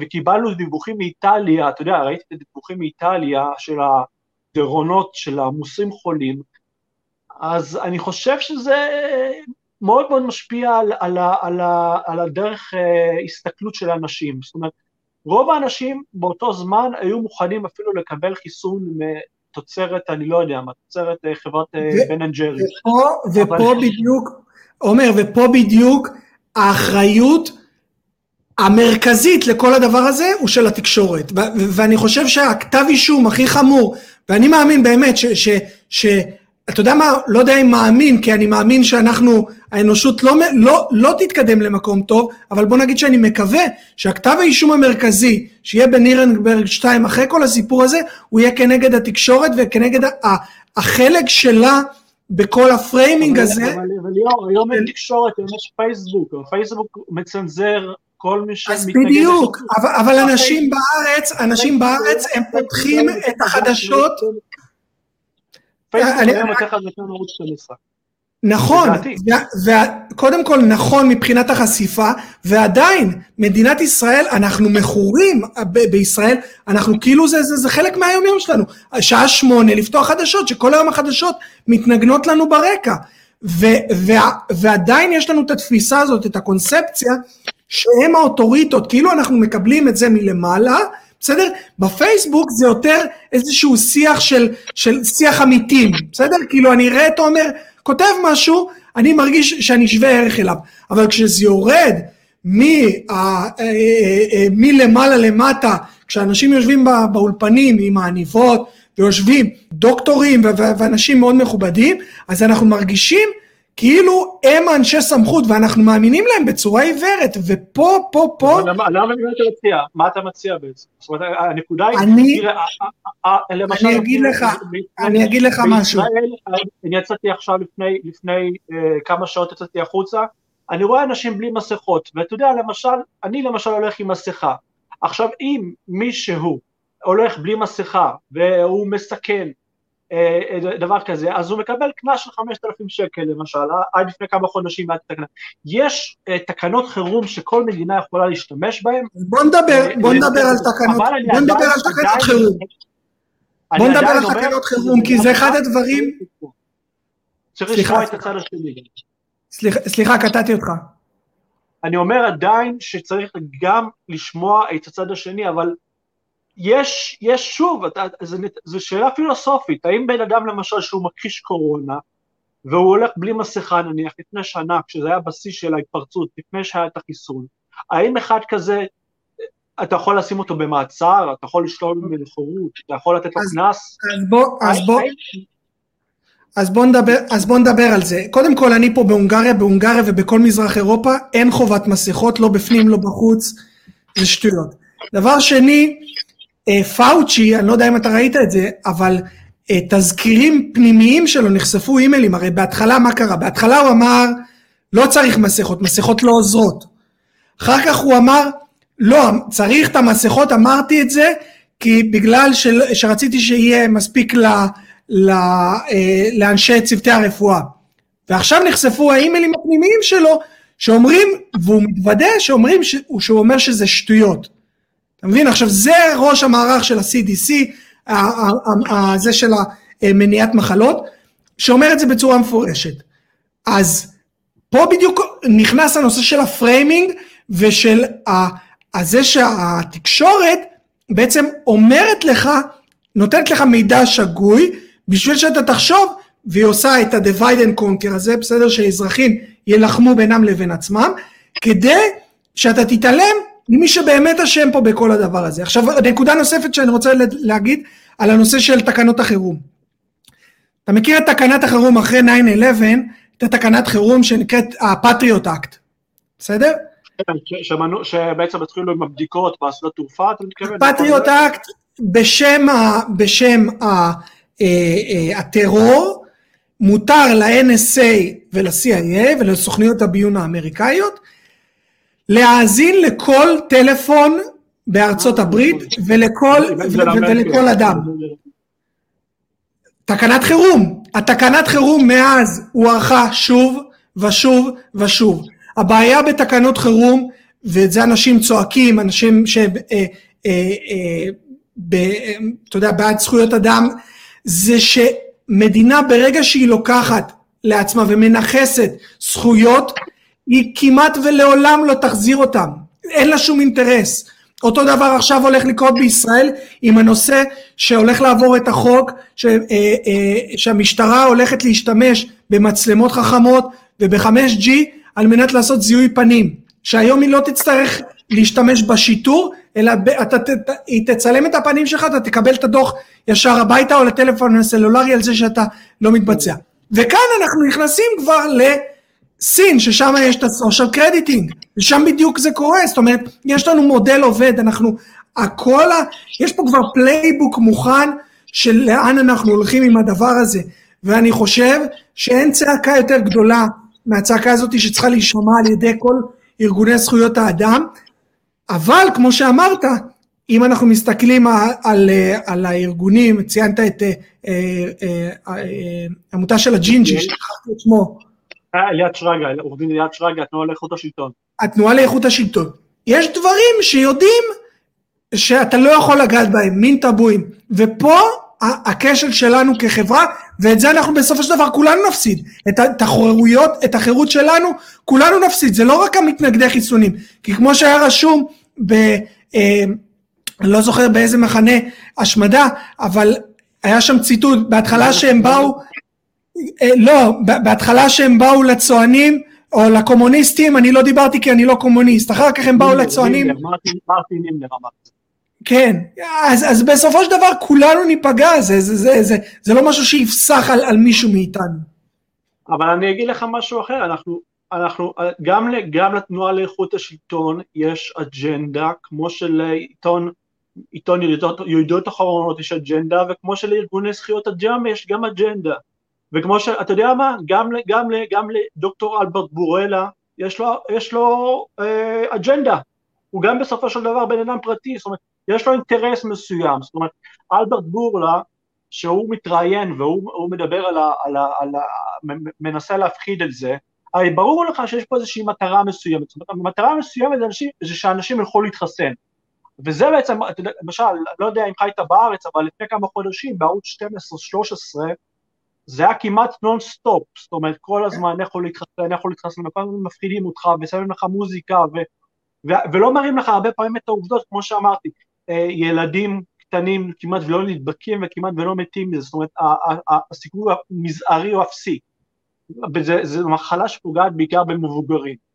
ו, ושוב, אבל, אבל אני חושב שאנחנו נכנסים פה לאותה סוגיה כמו מקודם, שבעצם למערכות שונות מסוימות במדינה, במידה מסוימת אני אגיד לך משהו שאולי יישמע קצת קשה, אבל אנחנו חיים ב, במדינה שמגדירה את עצמה דמוקרטית, אני לא אכנס כרגע אם כן או לא, כי זה מורכב, אבל הרבה פעמים עדיף מדינה לא דמוקרטית שמכריזה על זה שהיא לא דמוקרטית, מאשר דמוי דמוקרטיה. למה?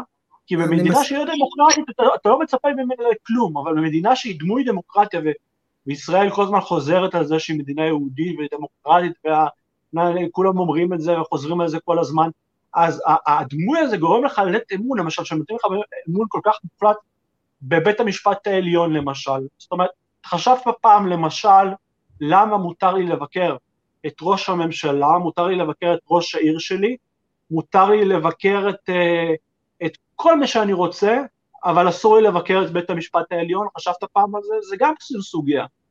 כן, לא, אני, אני, אני מסכים, אני מסכים, אני מסכים עם זה לגמרי, זאת אומרת, ההגדרה הזאת, אני, אני חושב שיש פה עוד פעם אה, אה, איזשהו כשל לוגי, להגיד מדינה יהודית ודמוקרטית, איך יכול להיות כאילו... זה לא הולך ביחד. זה לא הולך ביחד. נכון. זה לא הולך ביחד. אני אספר לך סיפור. אורי אבנרי, שאם אתה מכיר אותו, היה העורך של העולם הזה, כן. הוא סיפר פעם, הוא סיפר פעם, שמעתי אותו מספר, עשר שנים הוא היה בכנסת, הוא ניסה להבין פעם אחת ולתמיד מה זה יהודית ודמוקרטית. אפילו בן גוריון לא יודע מה זה יהודית ודמוקרטית. להגיד, עכשיו תדמיין לעצמך עכשיו שמישהו בארצות הברית יגיד שארצות הברית היא מדינה לבנה ודמוקרטית. כן, סתם אבל היא מדינת, אבל היא מדינת כלל אזרחיה. כן, אבל למחרת בבוקר יש לך הפגנה של אפרו-אמריקאים אה, בכל הערים. לא, אני אומר, הוא יגיד שהיא מדינה לבנה ודמוקרטית, אבל היא מדינת כלל אזרחיה. כן, זה, זה, זה ממש ככה. אה, עומר, אני רוצה, אה, אני כבר, אנחנו קצת זולגים ואני לא רוצה לעכב אותך יותר מדי, אבל אני רוצה באמת לגעת בנקודה האחרונה, אולי שתסביר קצת על מה זה אומר להיות חוקר סוציולוגיה עצמאי. אה, לעומת, כן. אה, לעומת אה, חוקרים אחרים ש, שאנחנו מכירים. כן, אז זה מתקשר באמת למה שדיברתי איתך קודם, לעניין הזה של ג'נדה. אז בעצם אני עזבתי את, ה, את האקדמיה ועוד ממש, ש, ממש די, די כשהתחלתי אותה מסיבה אחת פשוטה, שאין לך, אין לי אפשרות, לי כחוקר, לפרסם מסקנות או להגיע לחקר האמת שאני בעצם למעשה אה, אה, תלוי בגורמים חיצוניים. עכשיו זה גורמים חיצוניים, זה יכול להיות או תורמים, או, אה, או ממשלה, או לפעמים אפילו, אתה יודע, המנהל מחלקה שלך באוניברסיטה. ובתור חוקר עצמאי, הרבה יותר נוח לי לאסוף נתונים ולפרסם אותם, וגם מה שלא פוליטיקלי קורקט וגם מה שלא לא, אה, נחשב חלק מהקונצנזוס הישראלי, או נקרא לזה ככה, ואני לא צריך לחשוש מאף אחד, כי זאת אומרת, כי אף אחד לא משלם לי משכורת על זה, ואני לא צריך, אף אחד לא תורם לי על זה, ואני לא מחויב לשום אג'נדה, ו- ולכן אני יכול לעשות מה שאני עושה. והרבה פעמים אנשים שהם באקדמיה, למשל חברים שלי, שאני מעריך אותם מאוד, והם אה, אה, דוקטורים או פרופסורים, אבל עדיין הם, יש להם, הם מחויבים הרבה פעמים לסדר יום מסוים, הם מחויבים לאג'נדה מסוימת, לפעמים זה יכול להיות אפילו לעמדה פוליטית מסוימת, ו- ולכן אני, אני בחרתי בדרך של להיות עצמאי, גם אם לפעמים זה יותר קשה, זה עדיין יותר נוח לי ברמה האישית. איזה, יש איזה מחקרים אה, אה, אה, אה, אתה יודע, קודם כל באקדמיה זה עובד כאילו כ-peer review אה, או, או בדיקת עמיתים ואחר כך מתפרסם בכתבי עת. איך זה עובד מבחינת, מבחינת מחקר עצמאי? כאילו, האם אתה מפרסם, האם אתה, אתה עורך מחקרים, מפרסם אותם? איפה זה מתפרסם? בדרך כלל מפרסם אותם ברשת, למשל מחקרים מתפרסמים בדרך כלל אה, או בפייסבוק שלי, או בעמודים למשל אה, שמתורגמים לחוץ לארץ, יש לי מחקרים שתורגמו לאתרים בחו"ל, לאנגלית, חלק לשפות אחרות גם, אה, ובעצם המחקרים שלי גם כן מצוטטים בכל מיני גופי תקשורת, אם זה עיתונים, אם זה אה, אתרי, אה, אתרי האינטרנט אה, וכדומה. ובאמת, כמו שאמרתי, הנוחיות הגדולה, היתרון הגדול בעניין הזה, שבעצם אני לא מחויב לשום אג'נדה ולשום גוף או תורם שמחליט עבורי איזה, על איזה קו ללכת. ואז אני יכול לפרסם, לפרסם מחקרים בצורה הרבה יותר אובייקטיבית. אה, איזה מחקר, איזה, איזה, איזה, איזה מחקר או מחקרים לאחרונה אה, עשית, או על מה אתה עובד כרגע? תראה, כרגע אני עובדתי, אני התחלתי לחקור בנושאים של אה, אה, ריכוזים עירוניים אה, בישראל, אה, אני חוקר קצת את הנושא של הפשיעה בישראל, אם אתה יודע, מבחינת אה, אה, race and crime, יש מושג כזה באנגלית, אז אני חוקר גם כן את הנושא הזה.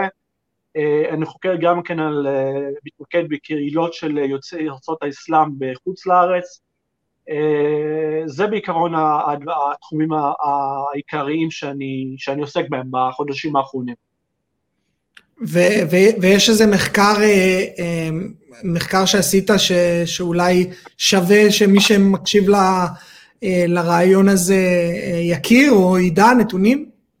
כן, למשל, אה, מחקר שביצעתי, יש אה, בצרפת, אה, מתפרסם כל שנה במגזין צ'אלנג', מתפרסם בעצם רשימת 500 האנשים העשירים בצרפת.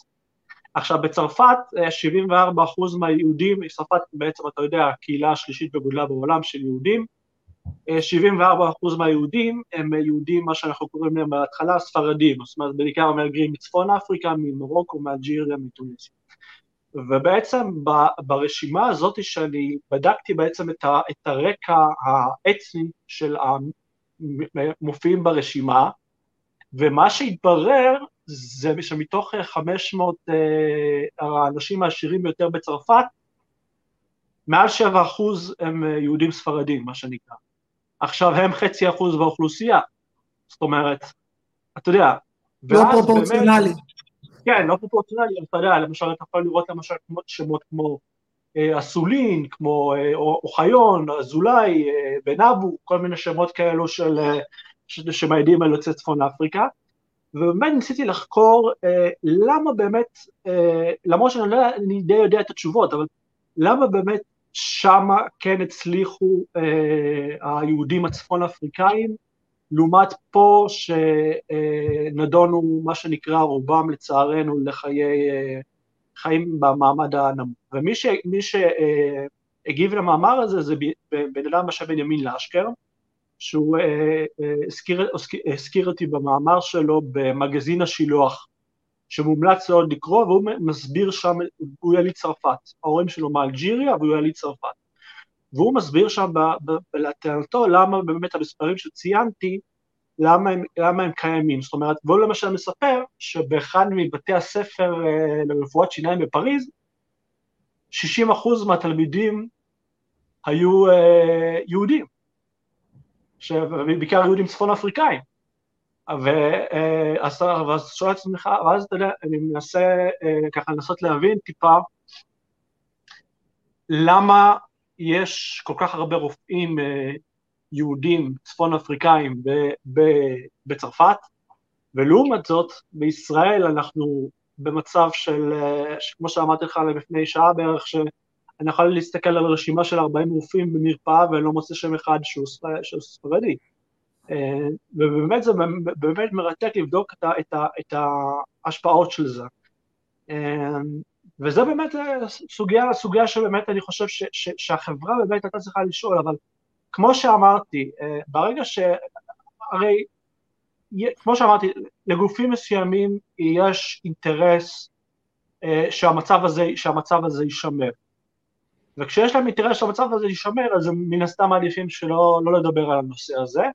כן. ולכן אני עושה את זה באופן עצמאי ואני מפרסם את זה ב, ב, בעצם באמצעי תקשורת אלטרנטיביים.